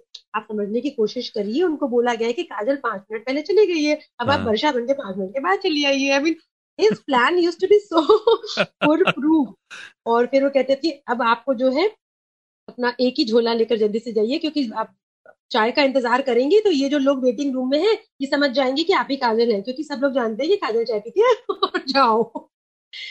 तो वो वो ये सब भी करते थे मेरे लिए I mean such a bless story such a darling person मैंने हमेशा उनको मुस्कुराते हुए देखा है। मैंने हमेशा उनको कई बार देखा है कि उन्होंने वो लंच लाना भूल गए, लेकिन फिर भी वो हमेशा हँसते रहते थे। कई बार अगर हम भी परेशान रहते थे ना देखिए निजी ज़िंदगी भी होती है कभी किसी बात पर चोट पहुँची या कभी किसी का मैं अक्सर मैं ही रो दिया करती थी आपको बताया कि किसी के ईश्वर उसकी लाइफ में क्यों नहीं you know he trying so hard and he loves that girl so purely ये बहुत ऑनेस्ट है। और उसका दुख सुनकर मुझे लगता है कि मैं रेडियो पर इसको कैसे हेल्प करूँ? तो मैं अगर परेशान होती थी जावेद भैया मुझे कभी भी परेशान नहीं देते हम्म, कभी भी नहीं। और वो इतने हरफन मौला थे। कैमरामैन भी थे हमारे तो। फ़ोटो भी हाँ। खींचा करते थे। उस वक्त वो छोटे फ़ोन हुआ करते थे। तो अच्छा he he was a gem of a person and I am sure आज भी वो जहाँ पर भी है ना वो ऐसे ही हँसते मुस्कुराते होते होंगे। ऐसे पॉजिटिव लोगों को देख कर देखिए आपको अपनी नो यस में लगती है। तो मैं इसीलिए हमेशा ये कहूँगी जहाँ भी मुझे मौका मिलेगा तो सबसे पहले आपको ज़रूर थैंक यू कहूँगी क्योंकि वो आपने आज मुझे फिर से एक मौका दिया है अपना अक्स देखने का। मेरा एक बहुत गोल्डन पीरियड भले ही मैं मुंबई में रही, भले ही मैंने मुंबई भी मेरा हर हर हर कदम मेरे लिए सीखने लायक रहा। लेकिन ये जो मेरा नो को यस में कन्वर्ट करने का एक अपने आप को जवाब देने का दौर था, वो यही दौर था। जावेद भैया के लिए था, आपके लिए था, टिल्लू को देखकर था। और मतलब मैं टिल्लू को तो स्पाई करती थी मुझे लगता था ये क्या खाता है मुझे देखना है। ये कुछ करता है। ये ये तो क्या आता है यार और ये वो मतलब मतलब I used to spy him badly तो आपको याद लगा कि मतलब मुझे मुझे याद है। अच्छा वो मेरा वो शरारती पना ही ऐसा था कि नहीं इसके गलों को क्या होता है यानी ही ट्वीट मगर यस ही वो वाज अ एक ऐसी आवाज़ है ना वर्षा वो एक ऐसी आवाज़ है। हाँ मुझे ऐसा लगता है। हाँ लगता वो भी नहीं निकाल सकता। उसको उसको एक्सपोजर मिलना चाहिए था। हमने तो आपको याद हाँ हो एक स्पेशल अप्रूवल लेकर के एक शो भी शुरू किया था हम दोनों ने शाम को। हाँ ये जिसमें खामखा और टिल्लू की मुलाकात हुआ करती थी है ना? उसमें खामखा टिल्लू की मुलाकात हुआ करती थी। मैं मैं मैं और वो और वो बड़ा इंस्टेंट हुआ करता था। No no prep no yes preparations no recording direct live और हम लोग बिल्कुल ग्लूड होते थे कि अब ये क्या बोलने वाले हैं। और पता है मैंने मैं आपको बताती हूँ कि ये जो हम कहते हैं ना कि आप एक छवि बना देते हैं लिसनर के दिमाग में ये एक बहुत बड़ी कला है एक धुरंधर इंसान ही सिर्फ़ ये कर सकता है। टिल्लू को सुनकर लोगों ने एक शरारती कैरेक्टर अपने दिमाग में आंका होगा। अब मैं आपको बताती हूँ कि मैंने बचपन में जितनी बार भी शेर सिंह कौन होता है ये हाँ। पढ़ा ना हाँ। तो शेर सिंह कैसा दिखता है वो मैंने समझा ओए खामखा को सुनने के अच्छा। बाद। कि शेर सिंह तो यही होता होगा। मतलब जो शेर की तरह बोलता है और अरे और चीज़ में अरे ये हो सकता है हाँ ओए खामखा।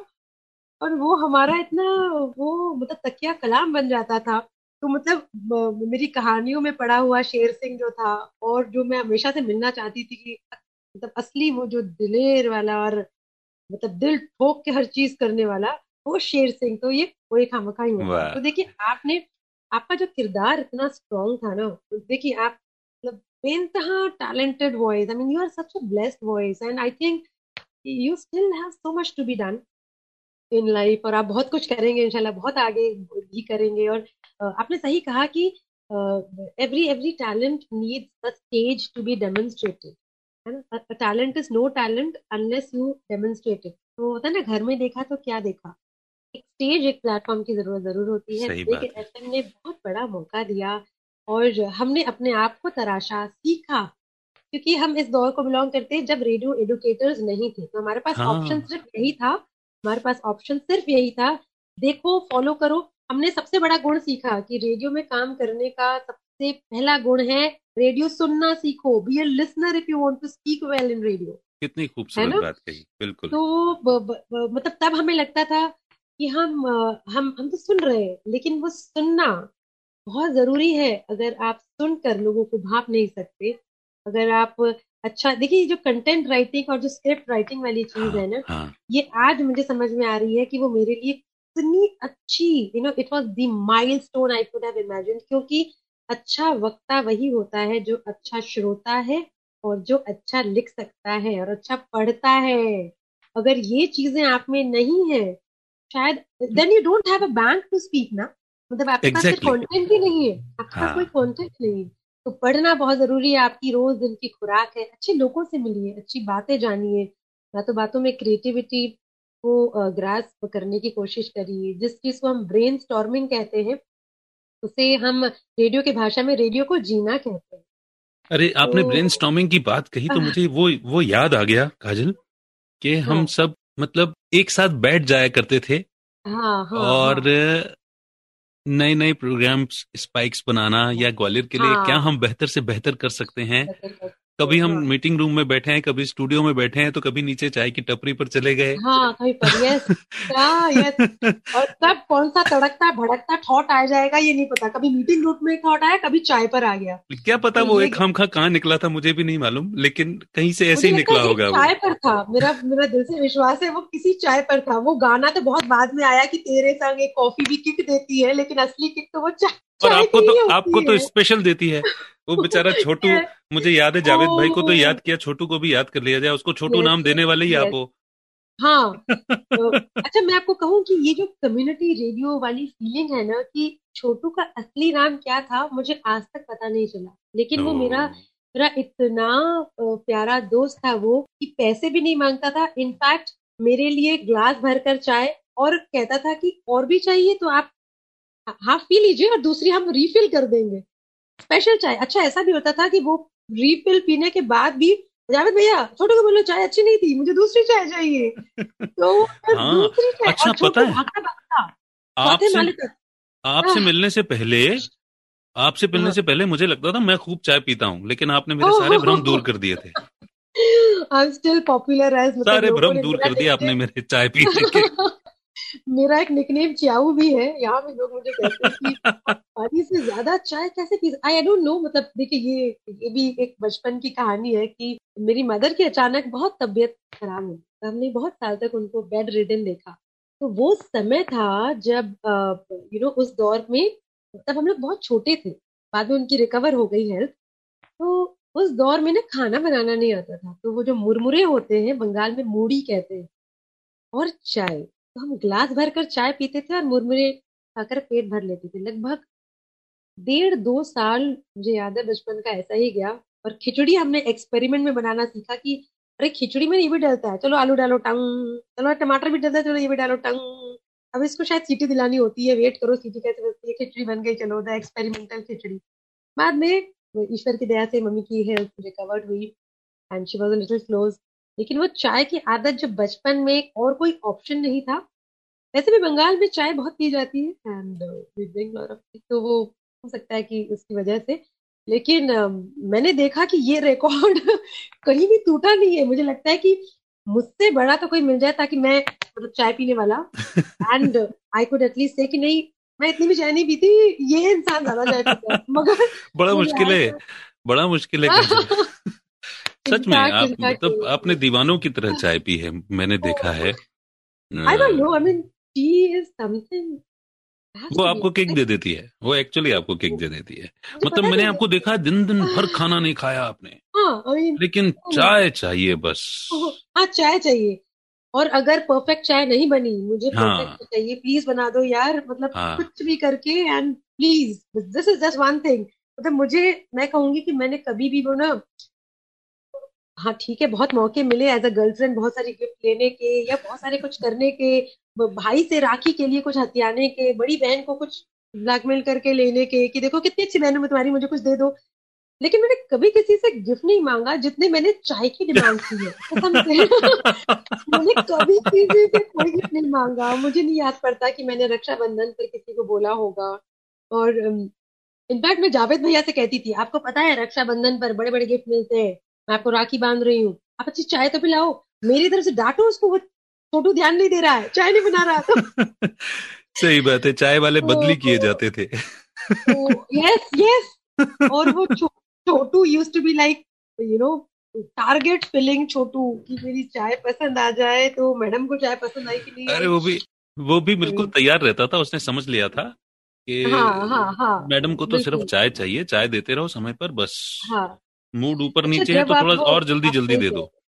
हाँ हाँ बस एक फ़ोन और वो रेडी होता था और देखिए वो कहते हैं ना कि आप जब तक आपको प्यार सामने मिलता है लोगों का स्नेह मिलता है तो आपको लगता है कि आप डिजर्व करते हो। लेकिन वो आपके लिए इतनी बड़ी कीमती चीज़ है वो तब आप रियलाइज़ करते हो जो आप जब आप थोड़ा सा हट जाते हो। तो जब मैं दूसरे शहर में आ गई और बिग एफएम में अच्छा ही समय चल रहा था बहुत अच्छा सीखा और मुझे रियलाइजेशन हो रहा था कि कर रही हूँ।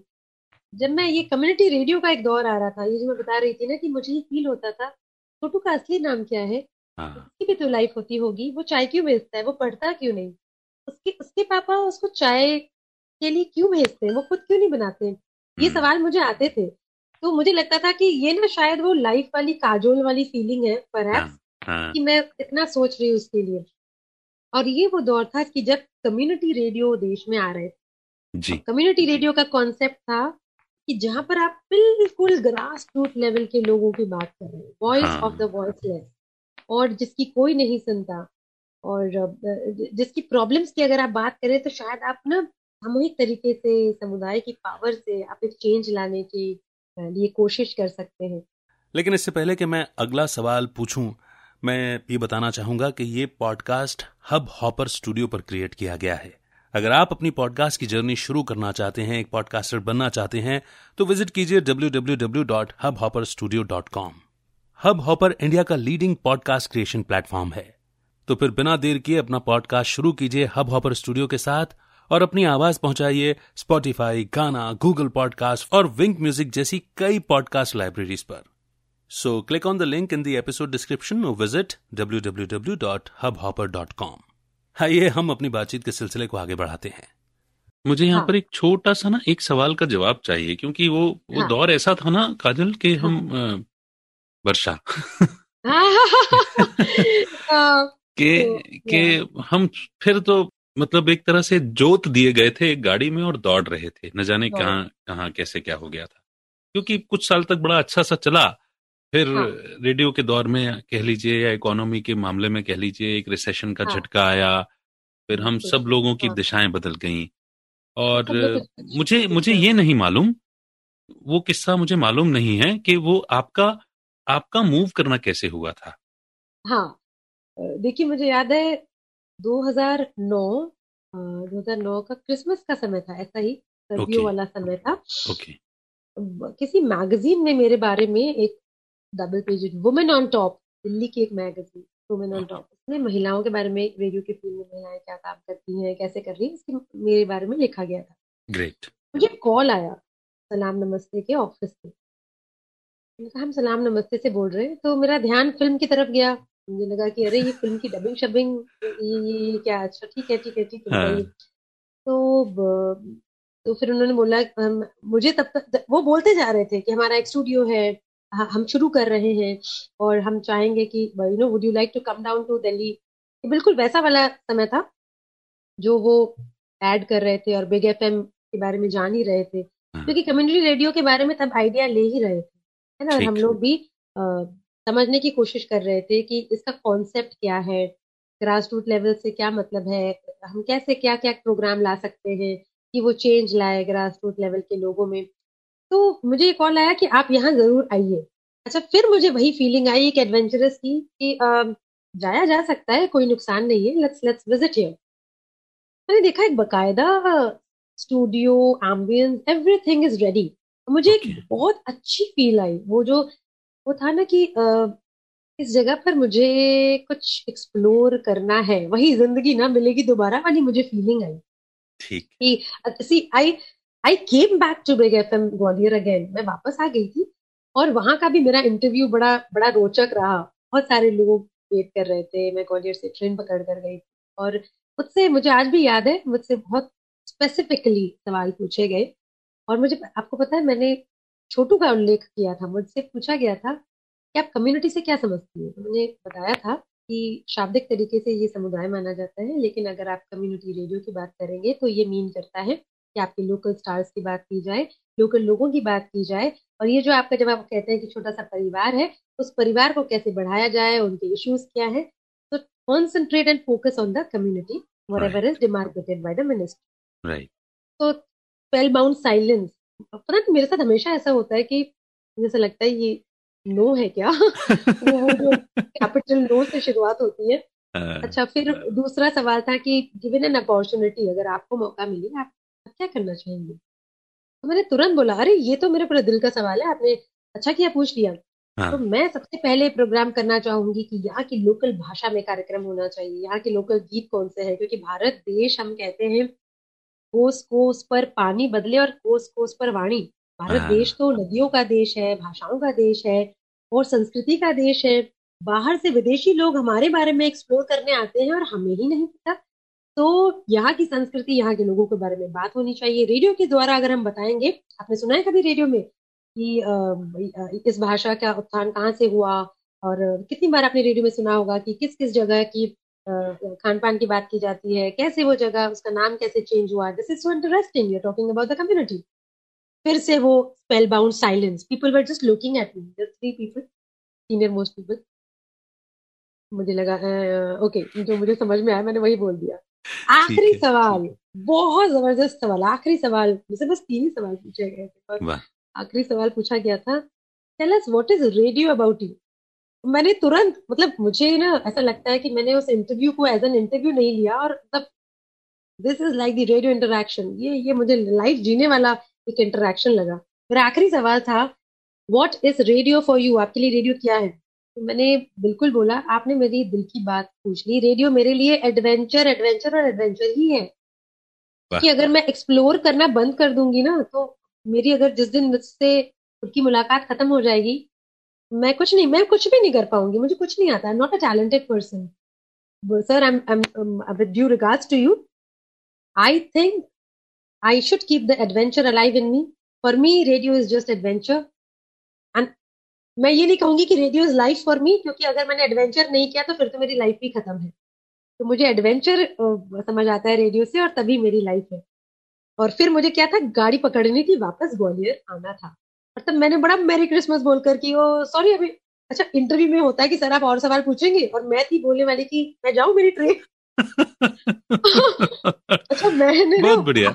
मेरे साथ हर बार ऐसा हुआ है कि मैंने बोलने के बाद बोला है कि I should have been a little more you know nice थोड़ा सा वैसे मुझे बोलना चाहिए था और ओ ये ये जो अंदर वाला लक्ष्मण है नेचुरल नेचुरल नेचुरल नेचुरल आप जैसे नेचुरल हो वैसा हो जाता है और उसके बाद और फिर कहीं शायद एक ख्याल आ जाता है वो। मुझे मैंने कहा ना वो सेल्फ डाउट है वो बेसिकली वो वो वो, मुझे हमेशा वो अंदर वाला लक्ष्मण वो अंदर वाला लक्ष्मण ज़रूर आता है। और मुझे लगा कि अरे यार मतलब ऐसा मैंने वो मेरा इंटरव्यू ले रहे थे या मैं क्या मतलब ये क्या था? मैंने बाद में सोचा कि ओ गॉड ये तो मुझे बिल्कुल बोलने वाले हैं कि मतलब ये नहीं, नहीं तीनों, तीनों जवाब बड़े सुंदर और बड़े सहज और बड़े सरल सरल थे। हाँ और देखो ना अच्छा, कितना अच्छे कितने अच्छे से आपने जवाब दिया मुझे तो लगता है वर्चुअल तालियाँ होनी चाहिए। जब भी इस सवाल को सुना जाए इस पर वर्चुअल तालियाँ आनी चाहिए। मुझे लगा कि मुझे लगता है कहीं ना कहीं ईश्वर हेल्प करते हैं। मुझे लगता है कि जो इतने अच्छे दोस्त आप जैसे बहुत सारे मेट रेडियो के दोस्त जो बने हैं हम सब लोग ऐसे जुड़े हैं ना कि we have lot of good wishes for each other हम जैसे मैं दिल से सच कह रही हूँ मैं दिल से चाहती हूँ कि आपका कोई खाम खा फिर से वापस आए टिल्लू फिर से वापस आए और एक दौर बने खाम खा का because you know you are an amazing person आप, आपका आप तो मुझे लगता है मैं आपके सामने कुछ भी नहीं हूँ एंड पर्सन ऑल्सो नहीं ऐसा और नहीं और मैं बहुत सीखती हूँ और मैंने कहा ना वो सबकॉन्शियस में अच्छी चीज़ें याद रहती हैं। मैंने बहुत बड़ा समय आपको सुन सुनकर गुजारा है और मुझे लगता है कि वही मैं ये कहना चाहूँगी कि ये जो हमारी दुनिया बनी ना एक दूसरे से सीख कर रेडियो करने वाली दुनिया ये एक फैमिली बनी है no matter wherever we are हमारी मुलाकात फिर से होगी और हम कहीं पर भी है ना हम एक दूसरे के लिए गुड विशेष दे रहे हैं तो मुझे लगता है हम्म। कि ये सारी वो गुड विशेष हैं मैं किसी को भी मिस नहीं कर सकती शायद जावेद भैया भी कहीं ना कहीं आशीर्वाद दे रहे होंगे शायद छोटू तो बड़ा हो गया होगा शायद छोटू भी सोचता होगा कि मैडम थोड़ी चाय कम पी ले और अगर पीती है तो कोई उन्हें मिल जाए अच्छी चाय वाला और मुझे लगता है सारे दोस्त सारे लोग हम्म। जिसकी वो गर्लफ्रेंड मैं तो नाम भूल गई जिसकी वो गर्लफ्रेंड भी हो गई थी तो वो भी मानती हूँ कि अब तो शादी बच्चे सब हो गए होंगे मगर तो वो वो भी कहीं ना कहीं गुड विशेष देते हैं और फिर जब मैं ये मतलब ये छोटा सा क्रिस्पी इंटरव्यू देकर मैं वापस आई हम्म। तो और मैंने ये कहा कि अच्छा मैं जाऊँ मेरी ट्रेन है और हाँ. अच्छा मैं दिल्ली पहली बार आई थी हाँ. मेरा कोई नहीं रहता दिल्ली में none of my relative stay है। तो मुझे बोला गया कितने बजे ट्रेन है आपकी? तो मैंने कहा कि एक्चुअली आपकी वजह से ही मेरे मेरा लेट हो गया है तो और मेरे पास टाइम ज़्यादा नहीं है। और फिर मुझे लगा कि ये जो लक्ष्मण वो गॉड मैंने क्या बोल दिया? मैंने कहा मुझे तो करना नहीं था कि मैं सोचती तो ठीक है ऐसे भी मैं ट्रेन तो लटक लेकिन मैंने बोल दिया था ऑलरेडी कि actually sir you know I am little late because of you क्योंकि आपने खैर जो भी है सर अब मेरे पास ज़्यादा टाइम नहीं है निजामुद्दीन से मुझे ट्रेन पकड़नी थी। आप बिलीव नहीं करोगे अमित जो सर मेरा इंटरव्यू ले रहे थे हाँ। उन्होंने अपने ड्राइवर को उनकी पर्सनल कार और उनको ड्राइवर को बोला कि आप इनको निजामुद्दीन छोड़कर आएँगे हाँ, और जहाँ से भी फास्टेस्ट छोड़कर आएँगे इनकी ट्रेन को छूटने में महज चालीस मिनट रह गए हैं। ठीक है। अच्छा अब देखिए ये ये जो एक्सप्लोर वाला है ना कि ट्रेन छूट रही हो तो छूटे लेकिन जो मौका मिल रहा है ले लो। क्या पता वापस आएँगे नहीं आएँगे। मैंने वहाँ भी ड्राइवर भैया को जो है दिल्ली घूमने का मौका मिला ना? हम्म हम्म हम्म। अरे मैंने उनको भी बोला कि अरे थैंक यू भैया ऐसा ही आप, आप मिल गए मुझे ही तो कितना अच्छा मौका मेरे लिए। ऐसा कर सकते हो क्या कि जो जो अच्छी अच्छी मार्केट है थोड़ी दिखाते ही चलो मैं खिड़की से देख लूँगी? तो तो वो आपको पता है वो ड्राइवर से भी पहली मुलाकात में ऐसा हो गया suddenly became so passion I mean helpful for me so passionately so for me कि वो सारे जनपद ये वो सारे मार्केट्स मुझे दिखाते हुए आए और मतलब बड़ा हमारा मतलब हमारे स्टेशन पर सी ऑफ़ भी ऐसा वो पहली मुलाकात थी यार आई मीन हम्म। ओनर के ड्राइवर थे वो। और फिर मैं मतलब जब ट्रेन पर आई तो हम मैंने बड़ा वो किया कि अच्छा अगली बार मैं आऊँगी ना आप नंबर नंबर लिया छोटी सी डायरी पर नंबर लिखा करते थे तब। नंबर लिया मैंने और मैंने कहा कि आपने आज मुझे दिल्ली दिखा दिया आपको पता है मैंने दिल्ली में कोई नहीं रहता। और खूब बोले वो रेडियो वाले गुण में बोलते चले जा रहे हैं बोलते चले जा रहे हैं बातुनी काजल की तरह कि मैं ज़रूर मिलने आऊँगी आपसे आपने मुझे दिल्ली दिखाया और मैं याद करूँगी क्या पता मैं दिल्ली आऊँ कि नहीं आऊँ। तो ड्राइवर भैया का बहुत नपातुल्ला जवाब था। हाँ आप ज़रूर आइएगा। मेरा नंबर आपके पास है आप डायरी में लिख लीजिए। वैसे ट्रेन छूटने में पाँच मिनट है प्लेटफॉर्म नंबर चार उस तरफ़ है अब आप भागिए। फिर जब मैं वापस आई तो मुझे बार बार यही एहसास हुआ कि ओ दिस लक्ष्मण मैं कुछ भी बोल देती हूँ। ये तो पता नहीं मुझे बुलाएँगे नहीं बुलाएँगे लेकिन बहुत अच्छी जगह थी और मुझे ज़िंदगी ना मिलेगी दोबारा वाली फीलिंग आई यहाँ पर। बता बिलीव नहीं करेंगे क्रिसमस गुजरा और शायद ये ईयर एंड ऐसा ही समय था। हम्म। और और फिर मुझे बोला गया कि आप कब ज्वाइन करेंगी? अच्छा मुझे ना ठीक से सुनाई नहीं दिया। मतलब मुझे ऐसा लगा कि आप ज्वाइन कर भी पाएँगी। मुझे लगा कि ऐसे पूछ रहे हैं। क्या करके गई हैं आपको पता है? आप क्या बोल कर गई हैं? मुझे ऐसा लगा कि मुझे किस तरह का फ़ोन आ रहा है। सेल्फ डाउट चल रहे थे। ओ मतलब my life has been such a filmy life I don't know क्यों ऐसा होता है मगर मुझे उस वक्त भी लगा उन्होंने मुझसे पूछा कब ज्वाइन कर पाएँगी? हम्म। और मुझे सुनाई दे रहा है ज्वाइन कर भी पाएँगी? और मुझे लगा आप सुनाया जाएगा बहुत बढ़िया से। क्या समझती हैं आप? बात अभी आप कर भी पाएँगी। मतलब you need to learn radio little more मुझे लगा कि अगर ऐसा भी बोलते हैं तो ठीक बोल रहे हैं क्योंकि रेडियो और भी सीखना बाकी है। तो अच्छा फिर जवाब आया डेट बताइए मैडम।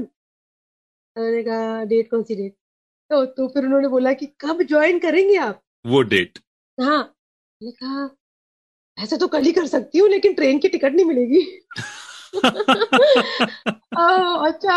अच्छा मुझे लगा कि you know now I should be little like वो ओके आप अपना सिस्टम बनाइए एक स्केड्यूल हाँ। बनाइए। हाँ।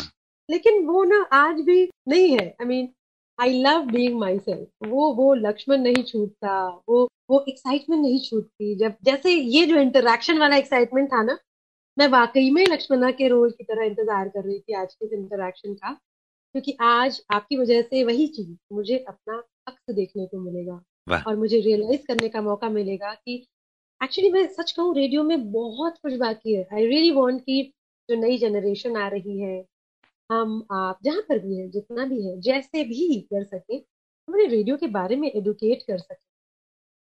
क्योंकि रेडियो में अब ऐसा दौर आएगा, अब डिजिटल एफएम है तो ये एक ऐसी दुनिया बने, जहाँ पर लोग चेंज ला सके, किसी पॉजिटिव थीम पर प्रोग्राम किया जा सके। तो तो बस वो था कॉल आया और जिस दिन टिकट मिली तो मैंने बताया कि अब टिकट मिल गई है मैं आऊँगी तो वो ज्वाइन किया and from day one it was a very different feeling वो जो मैं इमेजिन करती थी ना कि जब शाहरुख खान शाहरुख खान नहीं थे तो तब वो कैसे थे?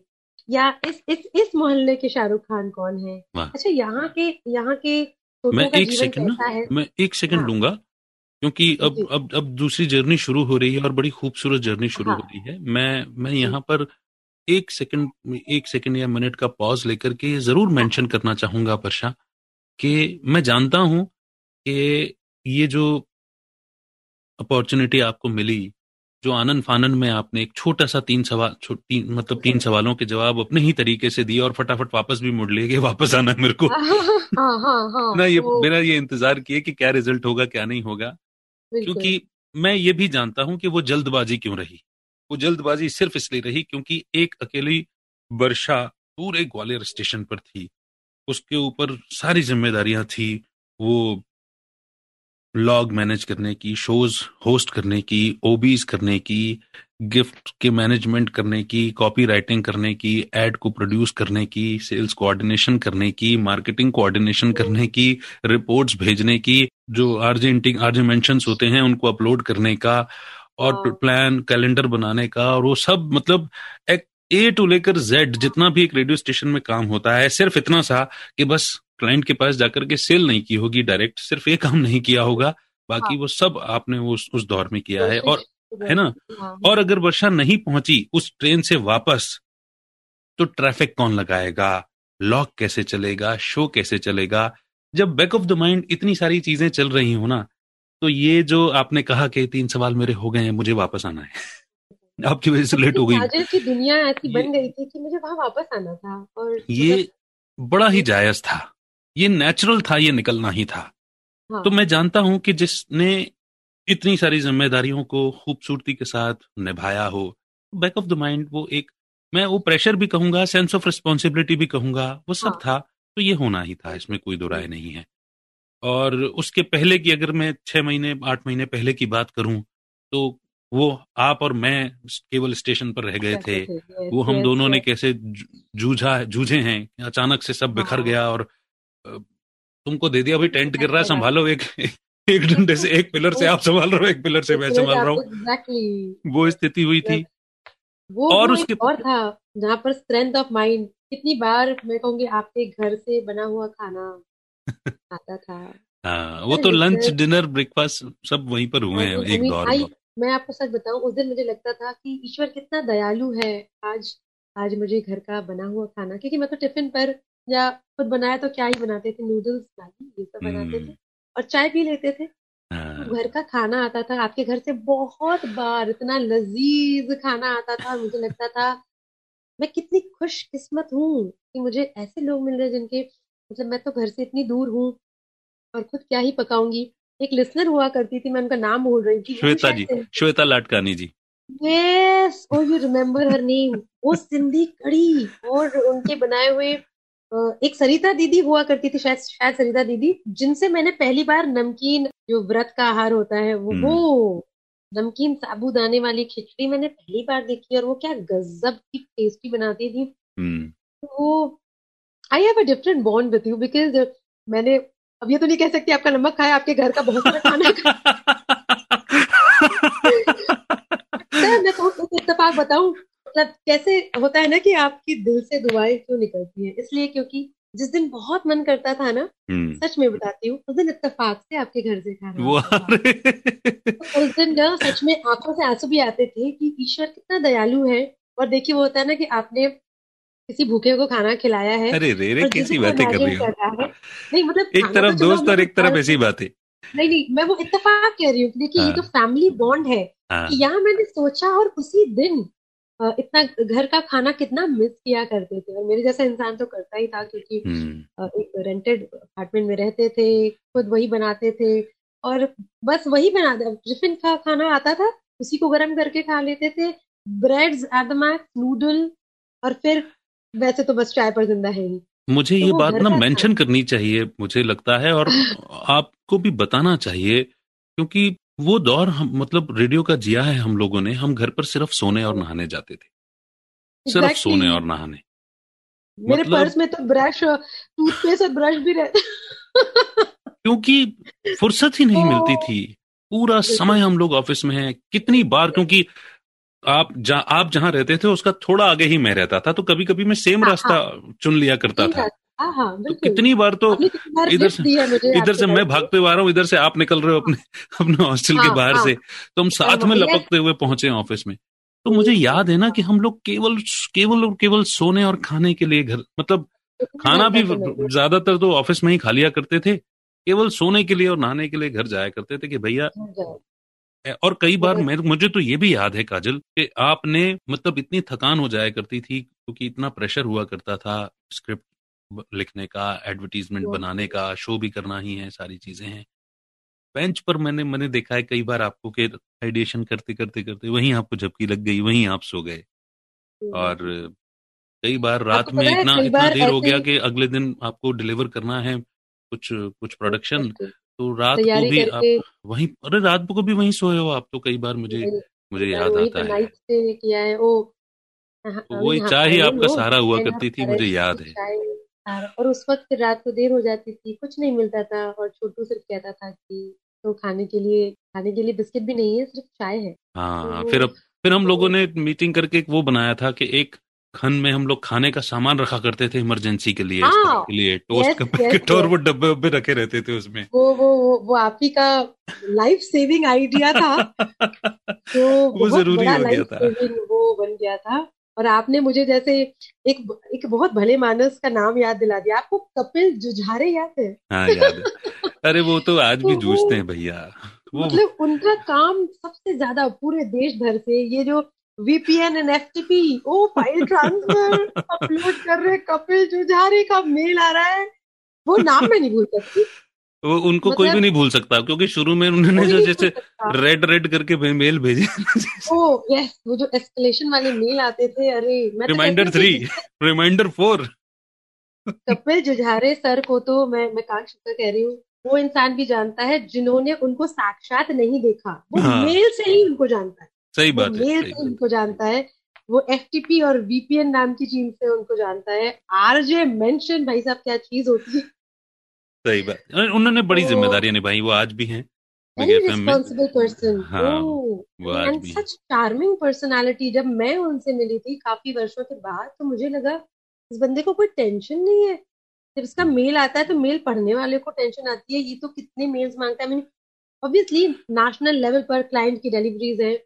M I S M I S मुझे लगता है उनसे बेहतर मेरे मेरे को भी नहीं लगता कोई नहीं जानता। पचास सौ चीज़ें चल रही हैं पूरे देश भर में और पचास सौ चीज़ों का पूरा मैनेजमेंट है उनके पास। पूरा। ओ पूरा। मतलब कमाल की बात God bless his mind God bless his mind and soul क्योंकि ये स्ट्रेंथ ऑफ़ माइंड वाला काम है। मतलब आप इतनी स्टेशन से coordination getting those links client को डिलीवर करना बहुत कुछ होता है। तो वो मतलब इस इंसान का नाम भी हम लोग नहीं भूलेंगे। बहुत सारे और भी नाम हैं बट सभी लोग तो ये मुझे लगता है कि सभी की बहुत ब्लेसिंग रही और मुझे वाकई में जिस दिन मैंने कम्युनिटी रेडियो ज्वाइन किया अब ये हम्म। ग्यारहवा वर्ष है एक दशक निकल आया। हाँ। मैं सच में हर इंसान का जिसने पहला नो भी बोला होगा ना उसने मुझे कड़ी दी कि इसको यस कर सकती हो क्या? करके दिखाओ जिसने मुझे सहारा भी दिया होगा कि कोशिश करो शायद हो जाए। जिसने मुझे नजूला बनने का मौका दिया जिसने मुझे डबिंग करने का मौका दिया जिसने तीन भाषाओं में ऑल इंडिया रेडियो में काम करने का मौका दिया जिसने मुंबई देखने का मौका दिया इंदौर देखने का मौका दिया और फिर ग्वालियर आने का मौका दिया। जिसने स्क्रिप्ट राइटिंग करने का मौका दिया फिर प्रोग्राम करने का मौका दिया और प्रोग्राम एक नहीं दो बार करने का मौका दिया। एक बार बातूनी बनने का मौका दिया एक बार लाइफ जीने का मौका दिया। इन सब का निचोड़ जो है वो मेरे कम्युनिटी रेडियो में वो actually that help me a lot और जो मैं वाकई में सोचती थी वो सच आया। कि आप जिसकी बात करना चाहते हैं आप जानते हैं मैं मुझे बहुत खुशी होती है मेरा वो प्रोग्राम बहुत गिनती के लोग जानते हैं। एक प्रोग्राम हमने बनाया ऐसे ही चाय की टपरी पर और फलों की रेडियो पर जो बच्चे दिखते हैं जो चाइल्ड लेबर है और जो हाँ, अपनी आइडेंटिटी खो बैठे हैं क्योंकि हम्म, उन्हें जो भी देखता है उन्हें कहता है कि छोटू जरा चाय देना छोटू जरा साफ़ कर देना। हम्म, अच्छा एक समय में मैं भी तो यही कहती थी हम्म, है ना? तो तब ये यहाँ पर बहुत बड़ा एक ये इशू देखा गया यहाँ की कम्युनिटी में नोएडा गाजियाबाद में। तो हमने एक कार्यक्रम बनाया 2011 में चक दे छोटू। तो चक दे means literally that come on you can do it it's like a challenge कि आप भी कर सकते हो। तो चक दे छोटू सिर्फ़ ऐसे बच्चों का प्रोग्राम था जो कि अंडर प्रिविलेज किड्स हैं जो लोग चाइल्ड लेबर का शिकार हैं। इनके लिए रोज का मेहनत आना ज़रूरी है और इनकी लाइफ में चेंज रेडियो कैसे ला सकता है ये अपने आप में बड़ा चैलेंज था। अच्छा एक खास बात सलाम नमस्ते नोएडा गाजियाबाद का पहला सामुदायिक रेडियो था। तो कहते हैं ना जो प्रारंभ करता है सारी परीक्षाएँ भी उसी के साथ होती है। सही बात क्योंकि सही आपको फॉलो करने वाला तो बहुत खड़े हैं फॉलो करने के लिए लेकिन आप किसको फॉलो करेंगे ये नहीं पता। You have to set your own you have to lead हाँ। लीड बाय तो एग्जांपल तो इस इस इस जोन का इस एरिया का पहला कम्युनिटी रेडियो है। तो we were absolutely into period of experiments तो But चक दे छोटू ये प्रोग्राम अच्छी बात यह है वर्षा कि कमर्शियल रेडियो में काम करने के बाद कम्युनिटी रेडियो में एक दशक निकाल देना दस साल निकाल देना अपने आप में बहुत बड़ी बात है। ये वही कर सकता है जिसको एक रेडियो से प्यार हो दूसरा जिसको सर्विस से रेडियो के थ्रू जिसको सर्व करने से प्यार हो सेवा करने से प्यार हो। आई एम डैम श्योर क्योंकि जब आपको ministry of radio and broadcasting की तरफ़ से आपको जब अवार्ड्स मिलते हैं रिवॉर्ड्स मिलते हैं तो ज़ाहिर सी बात है कि वो यूँ ही नहीं मिलते।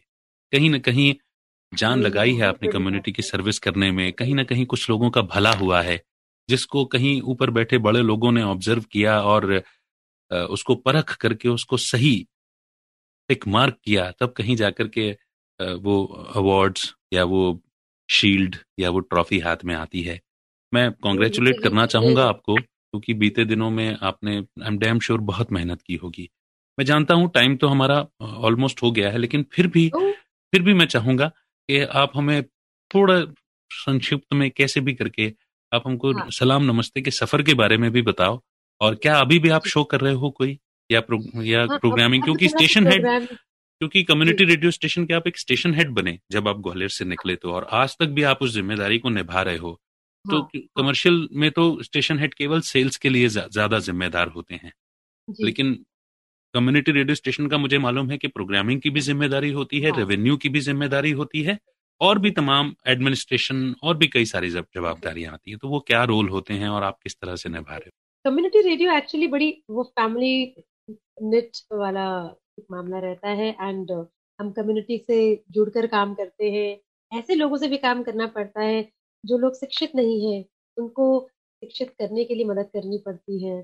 जैसे कोरोना के दौरान अभी हमने एक छोटा सा ग्रुप बनाया। ऐसे ही जो गाँव के बच्चे हैं जो लोग बिल्कुल ही स्कूल से कट ऑफ़ हो गए आंगनबाड़ियों में रहने वाले बच्चे तो इन इन बच्चों का एक समूह है जिसे हमने नाम दिया है गुटरगु। तो गुटरगु मतलब क्या है ना इनकी अपनी किलकारी है ये आपने नाम दिया है मुझे मालूम है। तो गुटरगु क्लब के बच्चों के साथ हमने काम किया है और बहुत सारे प्रोग्राम है मैं प्रोग्राम के नाम बताती हूँ। सलाम नमस्ते में हमने चकदे छोटू कार्यक्रम अंडर प्रिवलेज बच्चों के लिए किया। सेहत के लिए सलाम सेहत बहुत पॉपुलर प्रोग्राम है। सलाम स्कूल मतलब स्कूल को लेकर कार्यक्रम हो सकते हैं।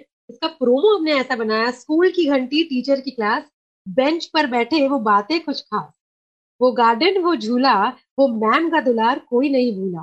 दादा, दादी, मम्मी, पापा, सबके लिए प्यार भरी जगह है। मेरा आपका, हम सबका स्कूल सलाम स्कूल तो स्कूल की बातें मतलब स्कूल की बातें कि वहाँ आपका कोई प्यारा आम का पेड़ रहा होगा।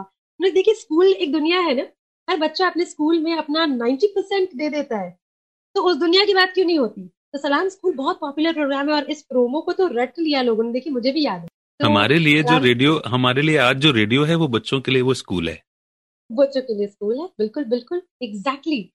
तो हमने वही आइडेंटिफाई करने की कोशिश की कि अनटच्ड क्या है। बेसिकली कम्युनिटी रेडियो वही है कि touch the untouched and bring the voice for the voiceless तो स्कूल की बात देखिए बहुत इनोवेशन का बहुत स्कोप है एक्चुअली यहाँ फिर से रेडियो जीने का मौका ज़रूर मिलता है और वो ईश्वर की दया से गुड विशेष से मुझे ज़रूर मिला कि अंडर प्रिवलेज जो बच्चे हैं जो छोटू हैं उनकी बात सुनने का मौका नहीं मिलता। तो चक दे छोटू करने का मौका मिला। स्कूल एक अलग ही दुनिया है एक मोहल्ला है उस पर प्रोग्राम करने का मौका मिला।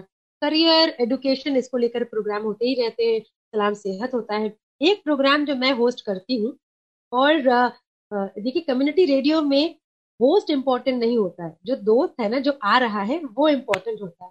हम्म। कई बार अगर हम अपना नाम न भी बोले ना तो भी चलता है। तो यहाँ भी कई बार ज़्यादातर मैं अपना नाम नहीं बोलती आ, लेकिन जब भी बोलती हूँ तब भी मैं काजल ही बोलती हूँ।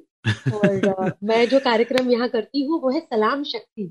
और ये कार्यक्रम जो है वो आ, महिलाओं एम्पावरमेंट हाँ। जी जी वुमेन एम्पावरमेंट एब्सोल्युटली और इसको पिछले वर्ष प्रकाश जावड़ेकर सर के द्वारा नेशनल अवार्ड मिला। बहुत बड़ी उपलब्धि हमारे लिए मतलब I can believe that this program actually reach to such level ये प्रोग्राम ऐसा था कि हर महिला का कोई ना कोई गुण है। या तो वो इसको हाँ। पहचान नहीं पा रही है या तो वो भूल गई है। कई बार स्टोर रूम से निकल रही है पेंटिंग्स जो आपका अपना एक हुनर है।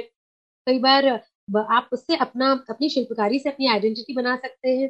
अपना एक बिज़नेस खड़ा कर सकते हैं। महिला उद्यम को एक नया रास्ता मिल सकता है। हम कहते हैं होम प्लानर्स एक नया शब्द है। एंटरप्रेन्योर्स फ्रॉम होम जो घर से ही अपना काम शुरू कर रहे हैं। बहुत खूब। तो ऐसी महिलाओं को जगा तो मैं ये प्रोग्राम होस्ट करती हूँ और इसमें बहुत सारी अनगिनत बहुत इंटरेस्टिंग कहानियाँ हैं। और मुझे लगता है कि मैं जितनी महिलाओं से मिलती हूँ मुझे फिर से वही लगता है। So much to be done and again that adventure और मुझे फिर से बहुत आई फील वेरी फॉर्चुनेट कि मिनिस्ट्री ऑफ़ इंफॉर्मेशन ब्रॉडकास्टिंग के साथ एज अ रिसोर्स पर्सन भी काम करने का कभी कभी मौका मिलता है। जो हम लोग कम्युनिटी रेडियो अवेयरनेस वर्कशॉप्स करते हैं और देश के विभिन्न भागों में हम जाते हैं। मैं बुंदेलखंड जा चुकी हूँ, पटना जा चुकी हूँ, धर्मशाला गई हूँ, जम्मू गई हूँ जहाँ जहाँ रेडियो की ज़रूरत है।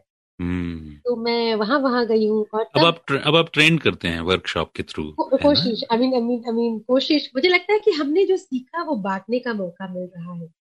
और मुझे मेरे लिए जो मैं अभी कह रही थी ना कि the purpose of our life have now become कि हम रेडियो को जिए और औरों को सिखाएँ कि रेडियो जीते कैसे हैं।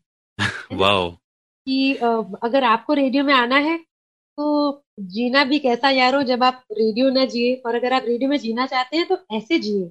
क्या और बात है। और हमारी तो अब जो ज़िंदगी आगे चलेगी मुझे लगता है मेरे मेरे आखिरी दम तक मेरे दोनों हाथ बिज़ी होंगे। एक में माइक होगा और एक में चाय ज़रूर। बहुत। और बहुत खूब। मैं शायद मेरा आखिरी शब्द से ट्यून्ड ही होगा और सुनते रहिए सुनाते रहिए। ऐसा ही कुछ होगा मुझे लगता है। बहुत सुंदर बहुत सुंदर। My lifetime would be really incomplete मुझे अभी वाकई में ऐसा लगता है कि आई डू सो मच और मुझे ना कई बार मेरे साथ एक चीज़ होती है कि अगर एक सोच दिमाग में चलती रहती है हम्म। तो वो कुछ नहीं हुआ कुछ भी मतलब परेशानी वाली बात नहीं है लेकिन फिर भी एक सबकॉन्शियस वाली एक चीज़ रहती है कि करना है मुझे इस फ़ील्ड में। I want that you know we could train youngsters zeal आज भी है। जील आज भी है। मैं उसे यूँ कहूँगा कि जील आज भी है। और जिस जो जो शख्स ये कह रहा हो कि मरते दम तक मेरे एक हाथ में माइक और एक हाथ में चाय रहेगा या स्टे ट्यून्ड ही मेरे आखिरी शब्द होंगे तो मैं हाँ। मैं इमेजिन कर सकता हूँ कि रेडियो के प्रति या सर्विस के प्रति क्या दीवानगी होगी। क्योंकि और सबसे मेरे मैं कम्युनिटी को मैं ऐसे समझ पाया रेडियो वर्षा मैं बड़ा भाग्यशाली रहा। कि पाँच साल कमर्शियल रेडियो करने के बाद मैंने एक छोटा सा ब्रेक लिया था और उस ब्रेक के बाद अ, मैंने थोड़ा टाइम तो पॉडकास्टिंग की लेकिन उस समय इंटरनेट इतना या स्मार्टफ़ोन उतने ज़्यादा. नहीं थे हाँ, तो वो उस हाँ। समय थोड़ा टाइम करने के बाद फिर वो कहीं दूसरी जगह में एंगेज हो गया तो वो छूट भी गया हाँ। और क्या होता है रेडियो वालों को रिस्पॉन्स की आदत होती है रिस्पॉन्स नहीं मिले तो ऐसा लग रहा था कि पता नहीं।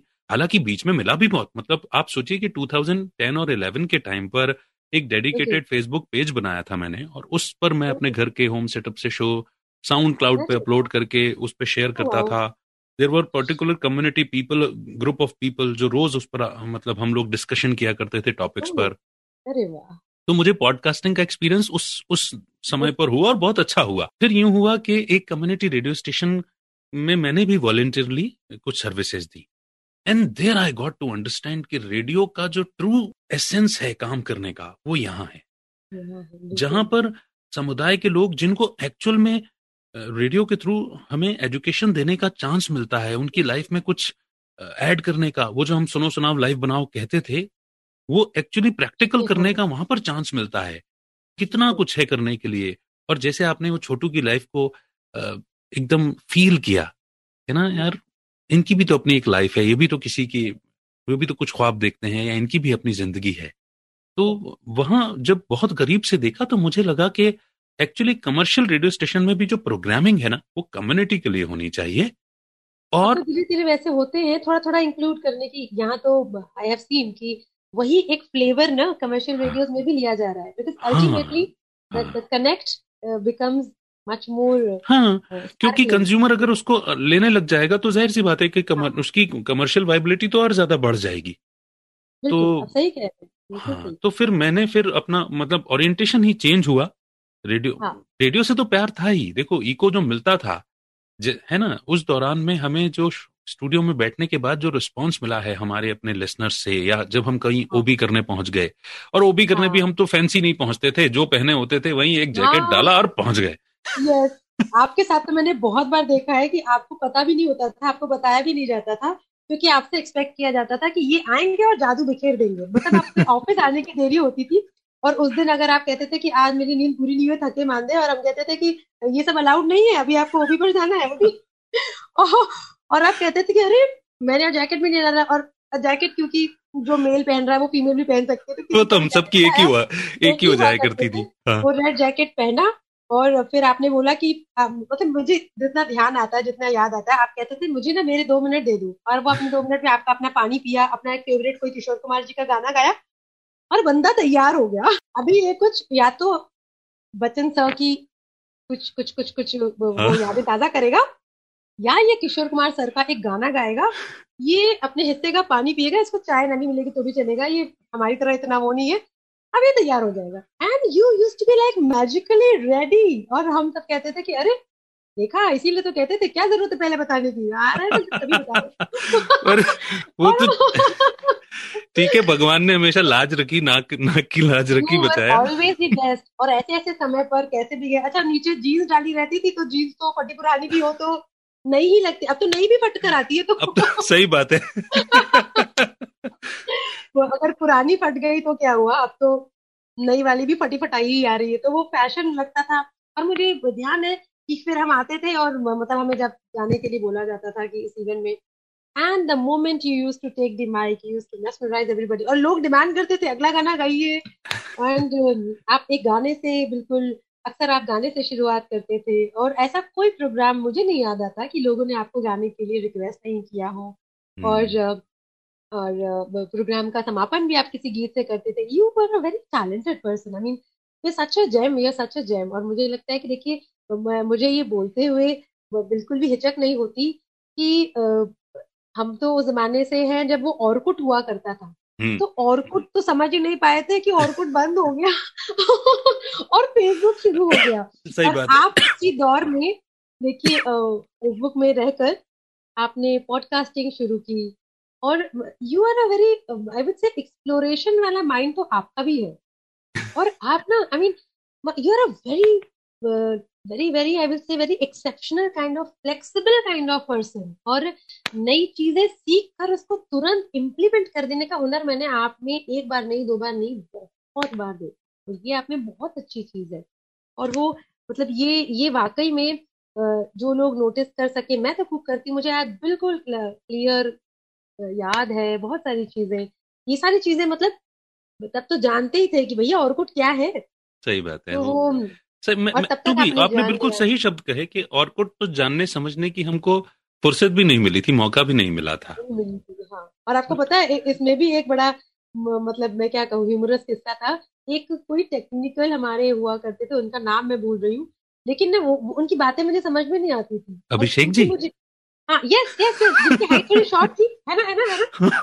राइट एम आई राइट निकल में थे? हाँ। अच्छा उनकी बातें मुझे कुछ समझ नहीं आती थी मतलब कुछ तो नहीं मतलब अक्सर लगता था कि I I don't understand you आप किस चीज़ का आप क्यों कहते हैं? अच्छा इधर से क्या था कि और कुछ भी समझ में नहीं आता था तो मैंने उनका नाम उनका नाम और कुछ रख दिया था। क्योंकि मुझे और कुछ भी समझ में नहीं आता और भैया आप भी मुझे समझ में नहीं आते। तो उन्होंने बहुत प्यार से वो नाम ले लिया था। वो और कुट ही बन गए थे। यू आर राइट आपकी फैमिली बहुत अच्छी है। अभिषेक थे और उनका पूरा नाम भूल रही हूँ लेकिन वो मुझे याद है टेक्निकल में हुआ करते हम्म, थे। टेक्निकल थे दादा। गोरे चिट्टे गोरे चिट्टे बहुत बहुत बहुत ही मिलनसार जैसे। लेकिन वही कि मेरे लिए तो मैं तो और कुछ समझ ही नहीं पाई यार किसी को नाम दे दिया कि तुम वो हो जो मुझे समझ नहीं आता और तुम और कुछ हो।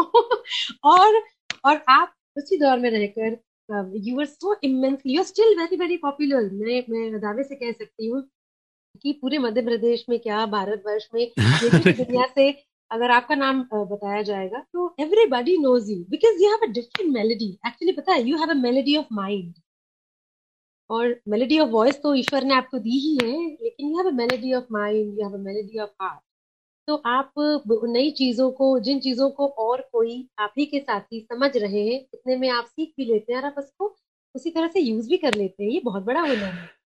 It is really very very very very very appreciate देखो ये अच्छी बात है कि आप इस नज़रिए से उसे देख रहे हो और कह रहे हो क्योंकि आपसे बात जब कर रहा हूँ हम चूँकि केवल आप ही रिलीव नहीं कर रहे हो ना वो उस दौर को मैं भी रिलीव कर रहा हूँ। कुछ मुझे आपकी बातें याद आ रही है कुछ आपको मेरी हाँ. बातें याद आ रही हैं। तो हाँ. मैं जब आप कह रहे हो तो शायद मैं भी क्योंकि बहुत सारी वजह से ओए खाम खां मेरे दिमाग से उतर गया था आपने याद दिलाया। ओ तो, मैंने आपको कुंतरू से याद दिलाया कि अरे वो क्या था बताओ who. Was कुंतरू who was his father पापा ने अरे बाप रे बाप। तो क्योंकि पापा और फुंदरू के तो गजब के जोक बने थे गजब के किस्से बने थे। जोक और आप मैं मैं जानती हूँ आप डेडिकेटेड वे में पूरे हफ़्ते की अलग अलग स्क्रिप्ट आप खुद किया आप खुद किया करते थे। हाँ। आप खुद किया करते थे। और वो होता है ना मैं मेलोडी ऑफ़ माइंड कह रही हूँ कि आपको बस आपका अपना एक समय आप you use to take your own time और आप बिल्कुल जब उस पर फोकस करके प्रोग्राम करते थे बिल्कुल अलग सा प्रोग्राम करके आते थे। और कोई भी आपका कोई खाम खा प्रोग्राम कभी ऐसा नहीं हुआ कि पहले से मिलता जुलता दूसरा था। टॉपिकल इश्यूज़ लिए उसको रिलेट किया। हाँ। वो कुंतरू और खामखा का कॉन्वर्सेशन इस पर कैसा होगा? एक चीज़ मुझे लगता है हम सबने हमारे सारे हेड से ज़रूर सीखी that content is always the king हाँ। ये ये ये यही तो जुनून था। ये यही तो जुनून था। ये इंजेक्शन देकर के भेजा था। उन लोगों ने मुंबई से हमको। और ये पता है ये आज आज रेडियो का वर्तमान और भविष्य बन गया है, क्योंकि कंटेंट ही रूल करेगा दोस्त। क्योंकि रेडियो कनेक्ट तो करता है, लेकिन ऑडियंस भी आपकी इतनी ज़्यादा लिसनर्स भी आपके इतने ज़्यादा एक्सपेक्टेड हो गए हैं। देखिए स्मार्ट तो वो पहले से ही थे। जो आपको श्रोता सुनता है ना, वो आपको भाप जाता है। और कोई आवाज़ आपको बिना देखे अगर आवाज़ में कोई भी कनेक्ट है तो वो दिल में घर कर जाती है, नहीं तो नहीं करेगी। लेकिन अब आपसे वो एक्सपेक्ट करने लगते हैं। और अब रेडियो से लोग बदलाव की आशा करने लगते हैं that you are the most positive form of media bring a change जैसे कहीं पर इशू होता है तो आप मिलकर कुछ ऐसी मुहिम करें। फॉर एग्ज़ाम्पल अब देखिए रेडियो के ज़रिए सफ़ाई गिरी जैसे मुहिम किए जाते हैं। मैं, मुझे बहुत खुशी हो रही है आपको बताने में कि अभी सर्वेक्षण किया गया पूरे हमारे राज्य का तो उत्तर प्रदेश का क्लीनेस्ट सिटी नोएडा है। अरे वाह वेरी नाइस ये समुदाय की अपनी एक बहुत बड़ी एक उपलब्धि है और भारत के उन, उन जगहों में से जहाँ पर की पॉपुलेशन दस लाख से नीचे है उसमें नोएडा का स्थान पच्चीसवा है बहुत खूब मगर प्रदेश की शान बनना सफ़ाई टर्म्स ऑफ़ क्लीनलीनेस तो देखिए ये तब हुआ है जब समुदाय के हर बंदे ने इसको अपनी रिस्पॉन्सिबिलिटी समझी है। रेडियो के ज़रिए अवेयर हमने बहुत सालों तक किया है क्योंकि पिछले सालों तक जो है बहुत अच्छा रैंक हमारा नहीं था। हम स्वच्छ नोएडा क्लीन नोएडा ग्रीन नोएडा हमने बार बार इंडोर्समेंट किए लोगों को यहाँ पर कम्युनिटी इंडोर्समेंट ज़्यादा काम करते हैं दैट यू नो मैंने अपना अपने हिस्से का काम किया है आपको भी ज़रूर करना चाहिए क्योंकि बूंद हाँ। बूंद से घड़ा भरता है और एक छोटे छोटे हिस्से से ही एक बड़ी कहानी बनती है और कड़ी से कड़ी बनती है और कड़ी से जाकर ही वो लड़ी बनती है तो हमें लड़ी बनना है। तो ये लगातार धीरे धीरे जब करते रहे ना आई थिंक ये अवेयरनेस का, जागरूकता का ही रिज़ल्ट है जब सब लोग मिलकर करते हैं। वरना यूँ ही हम उत्तर प्रदेश की शान इन टर्म्स ऑफ़ क्लीनलीनेस बहुत बड़ी उपलब्धि है हमारे लिए। तो ये बिल्कुल सच बात है और इस मामले में मैं समझता हूँ, मैं जानता हूँ कि रेडियो पर दिन भर जो स्वीपर प्ले होते हैं, जो प्रोमोज प्ले होते हैं, जो बार बार आरजेज आकर के एक हम एक टैगलाइन या एक पोजिशनिंग जो क्रिएट कर देते हैं वो कंटिन्यूस एफर्ट्स के थ्रू वो सब कॉन्शियस माइंड में चली जाती है and that create that that compels you to transform yourself वो कम्युनिटी के हाँ। एक एक बंदे को वो इंस्टिल हो जाता है वो धीरे से। हाँ, तो हाँ, उसमें रेडियो का बहुत बड़ा योगदान होता है। बहुत बड़ा योगदान बहुत बड़ा योगदान है। तो बहुत बढ़िया। ये मुझे लगता है कि तो युगों के साथ हम लोग बदले हैं और आगे भी बदलना है बहुत कुछ करना है। तो this is just the start कई बार कुछ लोग कहते हैं कि पिक्चर पूरी बाकी है। मुझे लगता है पिक्चर तो अभी शुरू भी नहीं हुई कास्टिंग भी नहीं आई। बहुत कुछ बाकी है। भैया मुझे जब तक so, मेरे ना वो वो ये हर हम्बल आर्टिस्ट की क्योंकि जैसे आपने एक दो बार ज़िक्र भी किया कि नहीं हूँ मैं टैलेंटेड भैया मैं तो ये हूँ। वो आपने हाँ। बातों में ज़िक्र भी किया वो एक अच्छे विनम्र कलाकार की एक विनम्र इंसान की ये खूबी होती है। एक आखिरी सवाल के साथ में फिर हम विदा हाँ। लेंगे वर्षा। चूँकि आप कम्युनिटी रेडियो के स्टेशन हेड हैं। मुझे लगता है कि एक सेशन आपके साथ और करना पड़ेगा जिसमें हाँ, हम कम्युनिटी रेडियो को और अच्छे से समझें है ना? हम एक्सटेंसिव मतलब इसका एक एक्सटेंशन बना देंगे इस इस एपिसोड का फिर हम बात करेंगे। लेकिन अभी आज मैं अभी आपसे ये पूछना चाहूँगा बिकॉज़ आप अभी नए दौर के स्टूडेंट्स रेडियो प्रेजेंटर्स के साथ में आप काम कर रहे हैं आपको रिक्रूटमेंट का भी मौका मिलता होगा और आप हाँ, उनको बकायदा मेंटर उनको करते रहते होंगे। तो इस दौर में आप उन्हें किस तरह से ट्रेन क्योंकि क्योंकि वर्कशॉप्स करने का भी मौका मिल रहा है देश के अलग अलग हिस्सों में जाने का भी मौका मिल रहा है। और रोज़ाना रेडियो प्रोग्राम्स भी हैं रोज़ाना के चैलेंजेस भी हैं होस्ट भी आप कर ही रहे हैं। ये अच्छी बात है कि काजल आज भी हवाओं में फिजाओं में गूंजती है उसकी आवाज़। मुझे एक मौका ज़रूर चाहिए फिर से लाइफ में कभी कभी करने का। I don't know but then I would really like to live relive that era life से जुड़ा हुआ ही हो मुझे नहीं पता कैसे लेकिन हाँ। क्योंकि वो अगर आपको रेडियो जीना है ना तो आपको ज़िंदगी जीनी पड़ेगी पहले। अगर वो आपके अंदर नहीं है तो आप फिर उसको नहीं जी पाएँगे। तो मुझे लाख नहीं करोड़ टके की बात कह दी आपने। रेडियो करना है तो आपको ज़िंदगी जीनी पड़ेगी। जीनी पड़ेगी और जीना आना चाहिए अंडरलाइन और वो स्माइली वाला इमोजी क्योंकि क्योंकि देखिए यू नो खुशी हर चीज़ में होती है ढूंढना पड़ेगा। ये मुझे रेडियो ने मुझे एज अ पर्सन भी ट्रांसफॉर्म किया है। I my my salute to this field मैं हर इंसान का हाथ जोड़कर नतमस्तक होकर ज़रूर शुक्रिया अदा करना चाहूँगी। जावेद भैया हो छोटू हो आप हो हो टिल्लू हो हर किसी को। क्योंकि देखिए हमें as a person we need lot of strength क्योंकि आप एक स्ट्रॉन्ग वॉइस बन रहे हैं बहुत सारे लोगों के लिए। Remember you have to support lot of people and unless you are strong maybe you will fell short of lot of points to become strong. आप स्ट्रेंथ दे नहीं पाएँगे। तो ज़िंदगी को जीना तो है ही और इसको पॉजिटिव तरीके से जीने के लिए कहीं ना कहीं खुशी ढूंढ कर जीने के लिए। बाकी सारे जैसे मौसम आते रहते हैं तो वो आपके साथ गम का आना दिल का टूटना मुरझाना ये सब भी ठीक है है ना? खुशी होना बिल्कुल हर्ष और उल्लास का आना ये सब भी ठीक है। प्यार इश्क मोहब्बत सब कुछ सब कुछ सब कुछ ठीक है। बट देन वापस से back to basics back to track ज़िंदगी को जीने के लिए ज़िंदगी को समझना ज़रूरी है और जिस इंसान ने ज़िंदगी को नहीं समझा वो सिर्फ़ रेडियो पर स्क्रिप्ट अगर पढ़ने की कोशिश करेगा तो वो रेडियो जी नहीं पाएगा। अब तो रेडियो जीने वाला मौसम आ गया है। वाह। आप आप आप जीना चाहेंगे आपको रेडियो एज अ पर्सन आपको भी एज अ पर्सन चेंज करता है। मुझे तो बहुत चेंज किया है। आई I मीन mean, मैंने आपको अपनी पूरी कहानी बताई ना कि मैं वो कैसी लक्ष्मण थी। आधे किलो गोभी से डरने वाली। ओके और फिर वेनेजुला वाली थी। हर चीज़ को समझने वाली कि सामने वाला मुझे ना कह रहा है। और फिर सामने वाले को कहना अयो ये क्या चीज़ है भाई? अभी क्या खाया? किसी के खाने पर देखे क्या खा रहा है? और मतलब और वहाँ से अच्छा मैंने शुरुआत बातों नहीं की क्योंकि मेरे अंदर वो लक्ष्मणा ज़िंदा था वो वो शरारती पना ज़िंदा था लोगों को नाम देने वाला वो वो वो वाला कैरेक्टर ज़िंदा था लेकिन वहाँ से मैं इतना ट्रांसफॉर्म्ड हुई कि मैंने ज़िंदगी को समझना सीखा मैं इसीलिए बार बार कहती हूँ कि मेरा वो जो दौर था ना वो मेरा golden era I mean my due regards to this place. This place is always near to my heart, and this place has given me me myself. मेरा अब सिखाया है मुझे इस जगह ने तो आज पूरा रिलिव हो गया वो। I mean I was very excited for this interaction मैं आपको सच बताऊँ कि मैं बहुत इंतज़ार कर रही थी और मैंने पूरे दिन बहुत सारी यादों को याद करने की कोशिश की। मुझे बल्लू याद आया। तो मेरा मैं आपकी तरह तो बहुत शानदार नहीं किए इंटू स्टेशन लेकिन जो बल्लू मैंने किया और वो वो ऐसा ऐसा अब अब ऐसे शब्दों का इस्तेमाल नहीं करो। आपने जो किया वो बहुत अच्छा किया। मुझे बहुत सारे मौके मिले और मुझे लगता है वही वाली बात देखी सच हो गई कि एवरीबॉडी इज़ टैलेंटेड समवेयर लेकिन जब talent is no talent unless demonstrated radio के ज़रिए वो डेमोन्स्ट्रेट करने का मौका मिला खुद को निखारने का मौका मिला। अब तक जो किया वो भी अच्छा है। आगे और भी अच्छा होने वाला है। बस सुपर बेस्ट वाला टाइम आने वाला है। बस कोशिश जारी रहेगी और स्टे ट्यून्ड वाला एटीट्यूड जारी रहेगा और बिल्कुल जुड़े मतलब, रहेंगे तो बहुत सारी चीज़ें करते रहेंगे। बिल्कुल मुझे लगता है ना देखिए कितनी एनर्जी आपसे हमें या किसी को भी सुनने वाले को मिल सकती है?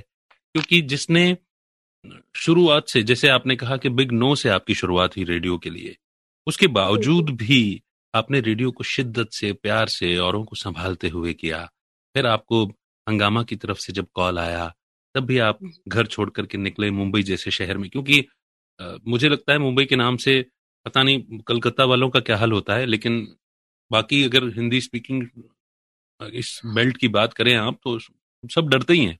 खासतौर से पेरेंट्स तो डरते ही हैं। हाँ। जी।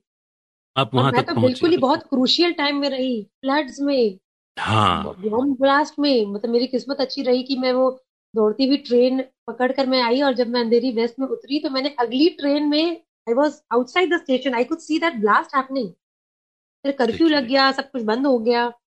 तो बहुत ही क्रूशियल टाइम में मैं कहूँगी सारे टाइम जब जब मैं रेडियो करती रही मैं धीरे धीरे ग्रो कर रही थी एज अ पर्सन और वो मैंने सीखा बहुत कुछ किया।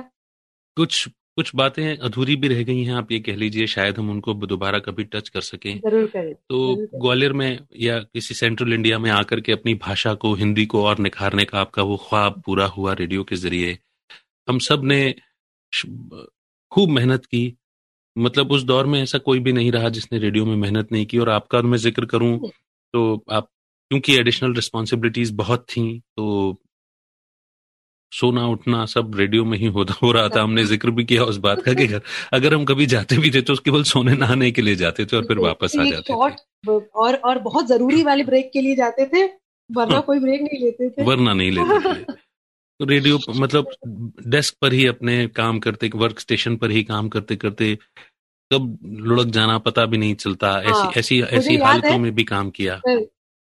एक एक बहुत यहाँ पर भी एक बड़ा ऐसे ही हंसाने गुदगुदाने वाला किस्सा है कि एक बार मुझे ऐसे ही नींद आ गई थी और हम्म। मैंने प्रिंट कमांड दे दिया था।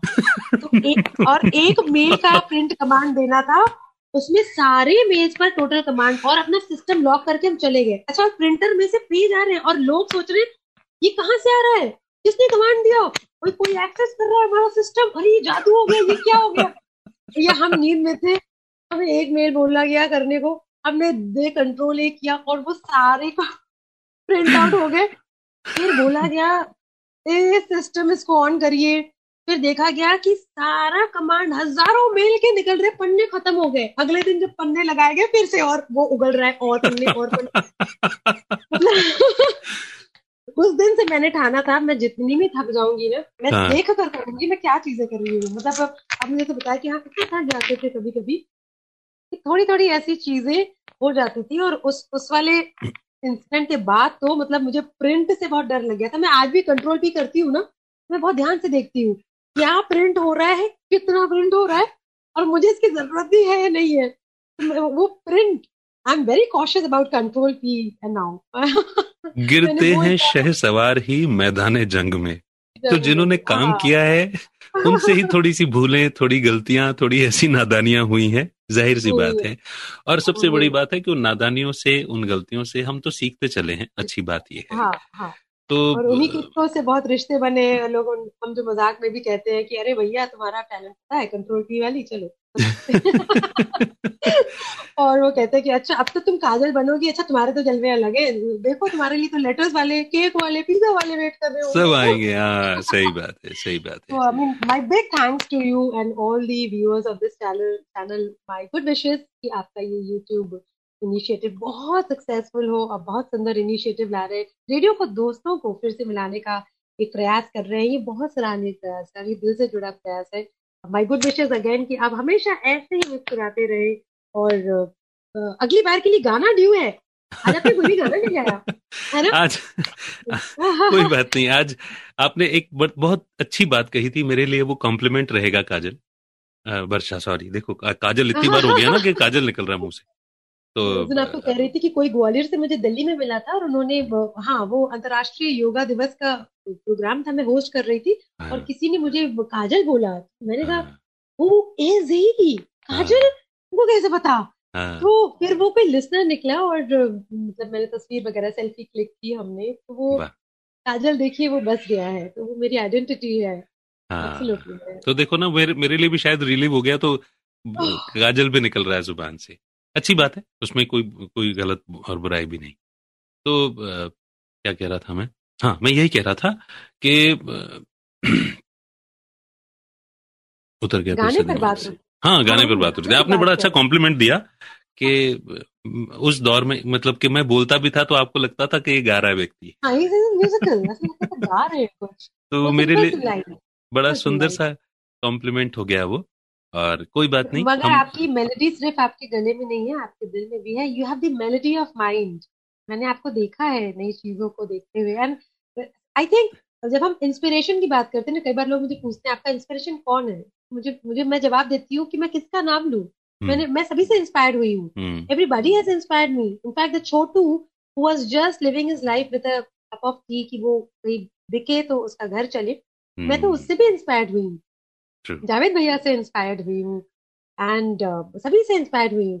तो आप अपने आप में बहुत बड़ी इंस्पिरेशन है अमित एंड आपने ये इनिशिएटिव शुरू किया है। रेडियो की दुनिया में आप देखिए आप एक परिवार बना रहे हैं। हम्म। आपका जो ये चैनल है इसके द्वारा आप लोगों को मौका दे रहे हैं। रेडियो वाले दोस्तों को आने का मौका दे रहे हैं। मुझे तो वंस मोर आने का भी मौका चाहिए कि बिल्कुल बिल्कुल। मेरा मेरा मेरा एक्चुअली मेरा इंटेंशन भी यही है। मुझे ऐसा लगता है कि अगर कोई ये पूछना चाहता है कि how to become a radio jockey listen to the journey of a radio professional like Varsha आप वर्षा को सुनिए उसकी ज़िंदगी को देखिए आपको समझ में आ जाएगा कि एक रेडियो जॉकी कैसे बनना जाता है और कितना अंदर से स्ट्रांग बनना पड़ता है कैसे कैसे टाइम भी आते हैं। आपको रेडियो के लिए शिद्दत से बहुत सारे सेक्रीफाइसेस करने पड़ते हैं।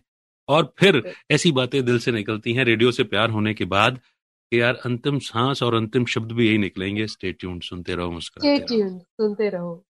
बिल्कुल सच में एक माइक हो थोड़ी सी चाय हो ऐसी ही तो, तो वाकई में ये चाहती हूँ कि लोग मुझे इसी तरह से ज़रूर याद रखें। नहीं ये जो इंटेंशन और ये जो भावनाएँ हैं ना मुझे ऐसा लगता है वर्षा कि जो आपने कहा कि अभी तो कास्टिंग भी नहीं हुई है अभी तो अभी तो पिक्चर शुरू भी नहीं हुई तो अभी तो बहुत सारे माइलस्टोन्स जो हैं वो आपकी लाइफ में आने हैं जितने भी आपने रिवॉर्ड्स अवार्ड्स लिए हैं उनसे कई गुना ज़्यादा अचीवमेंट आपकी लाइफ में आए और बहुत सारी सर्विस बहुत ग्रेट इंटेंशन के साथ जो आप जो आपके व्यक्तित्व में है जो आपकी पर्सनैलिटी में है चाहे वो लक्ष्मणा का कैरेक्टर हो या फिर वो वो कार्टून कैरेक्टर जो छेड़छाड़ करता है या हाँ, हाँ. या जिसको नाम देने की आदत है अजीब अजीब से ये सब ये अंदर बचपन भी ज़िंदा रहे और सेवा की भावना भी ज़िंदा रहे और आप खूब लोगों को रेडियो दे पाओ।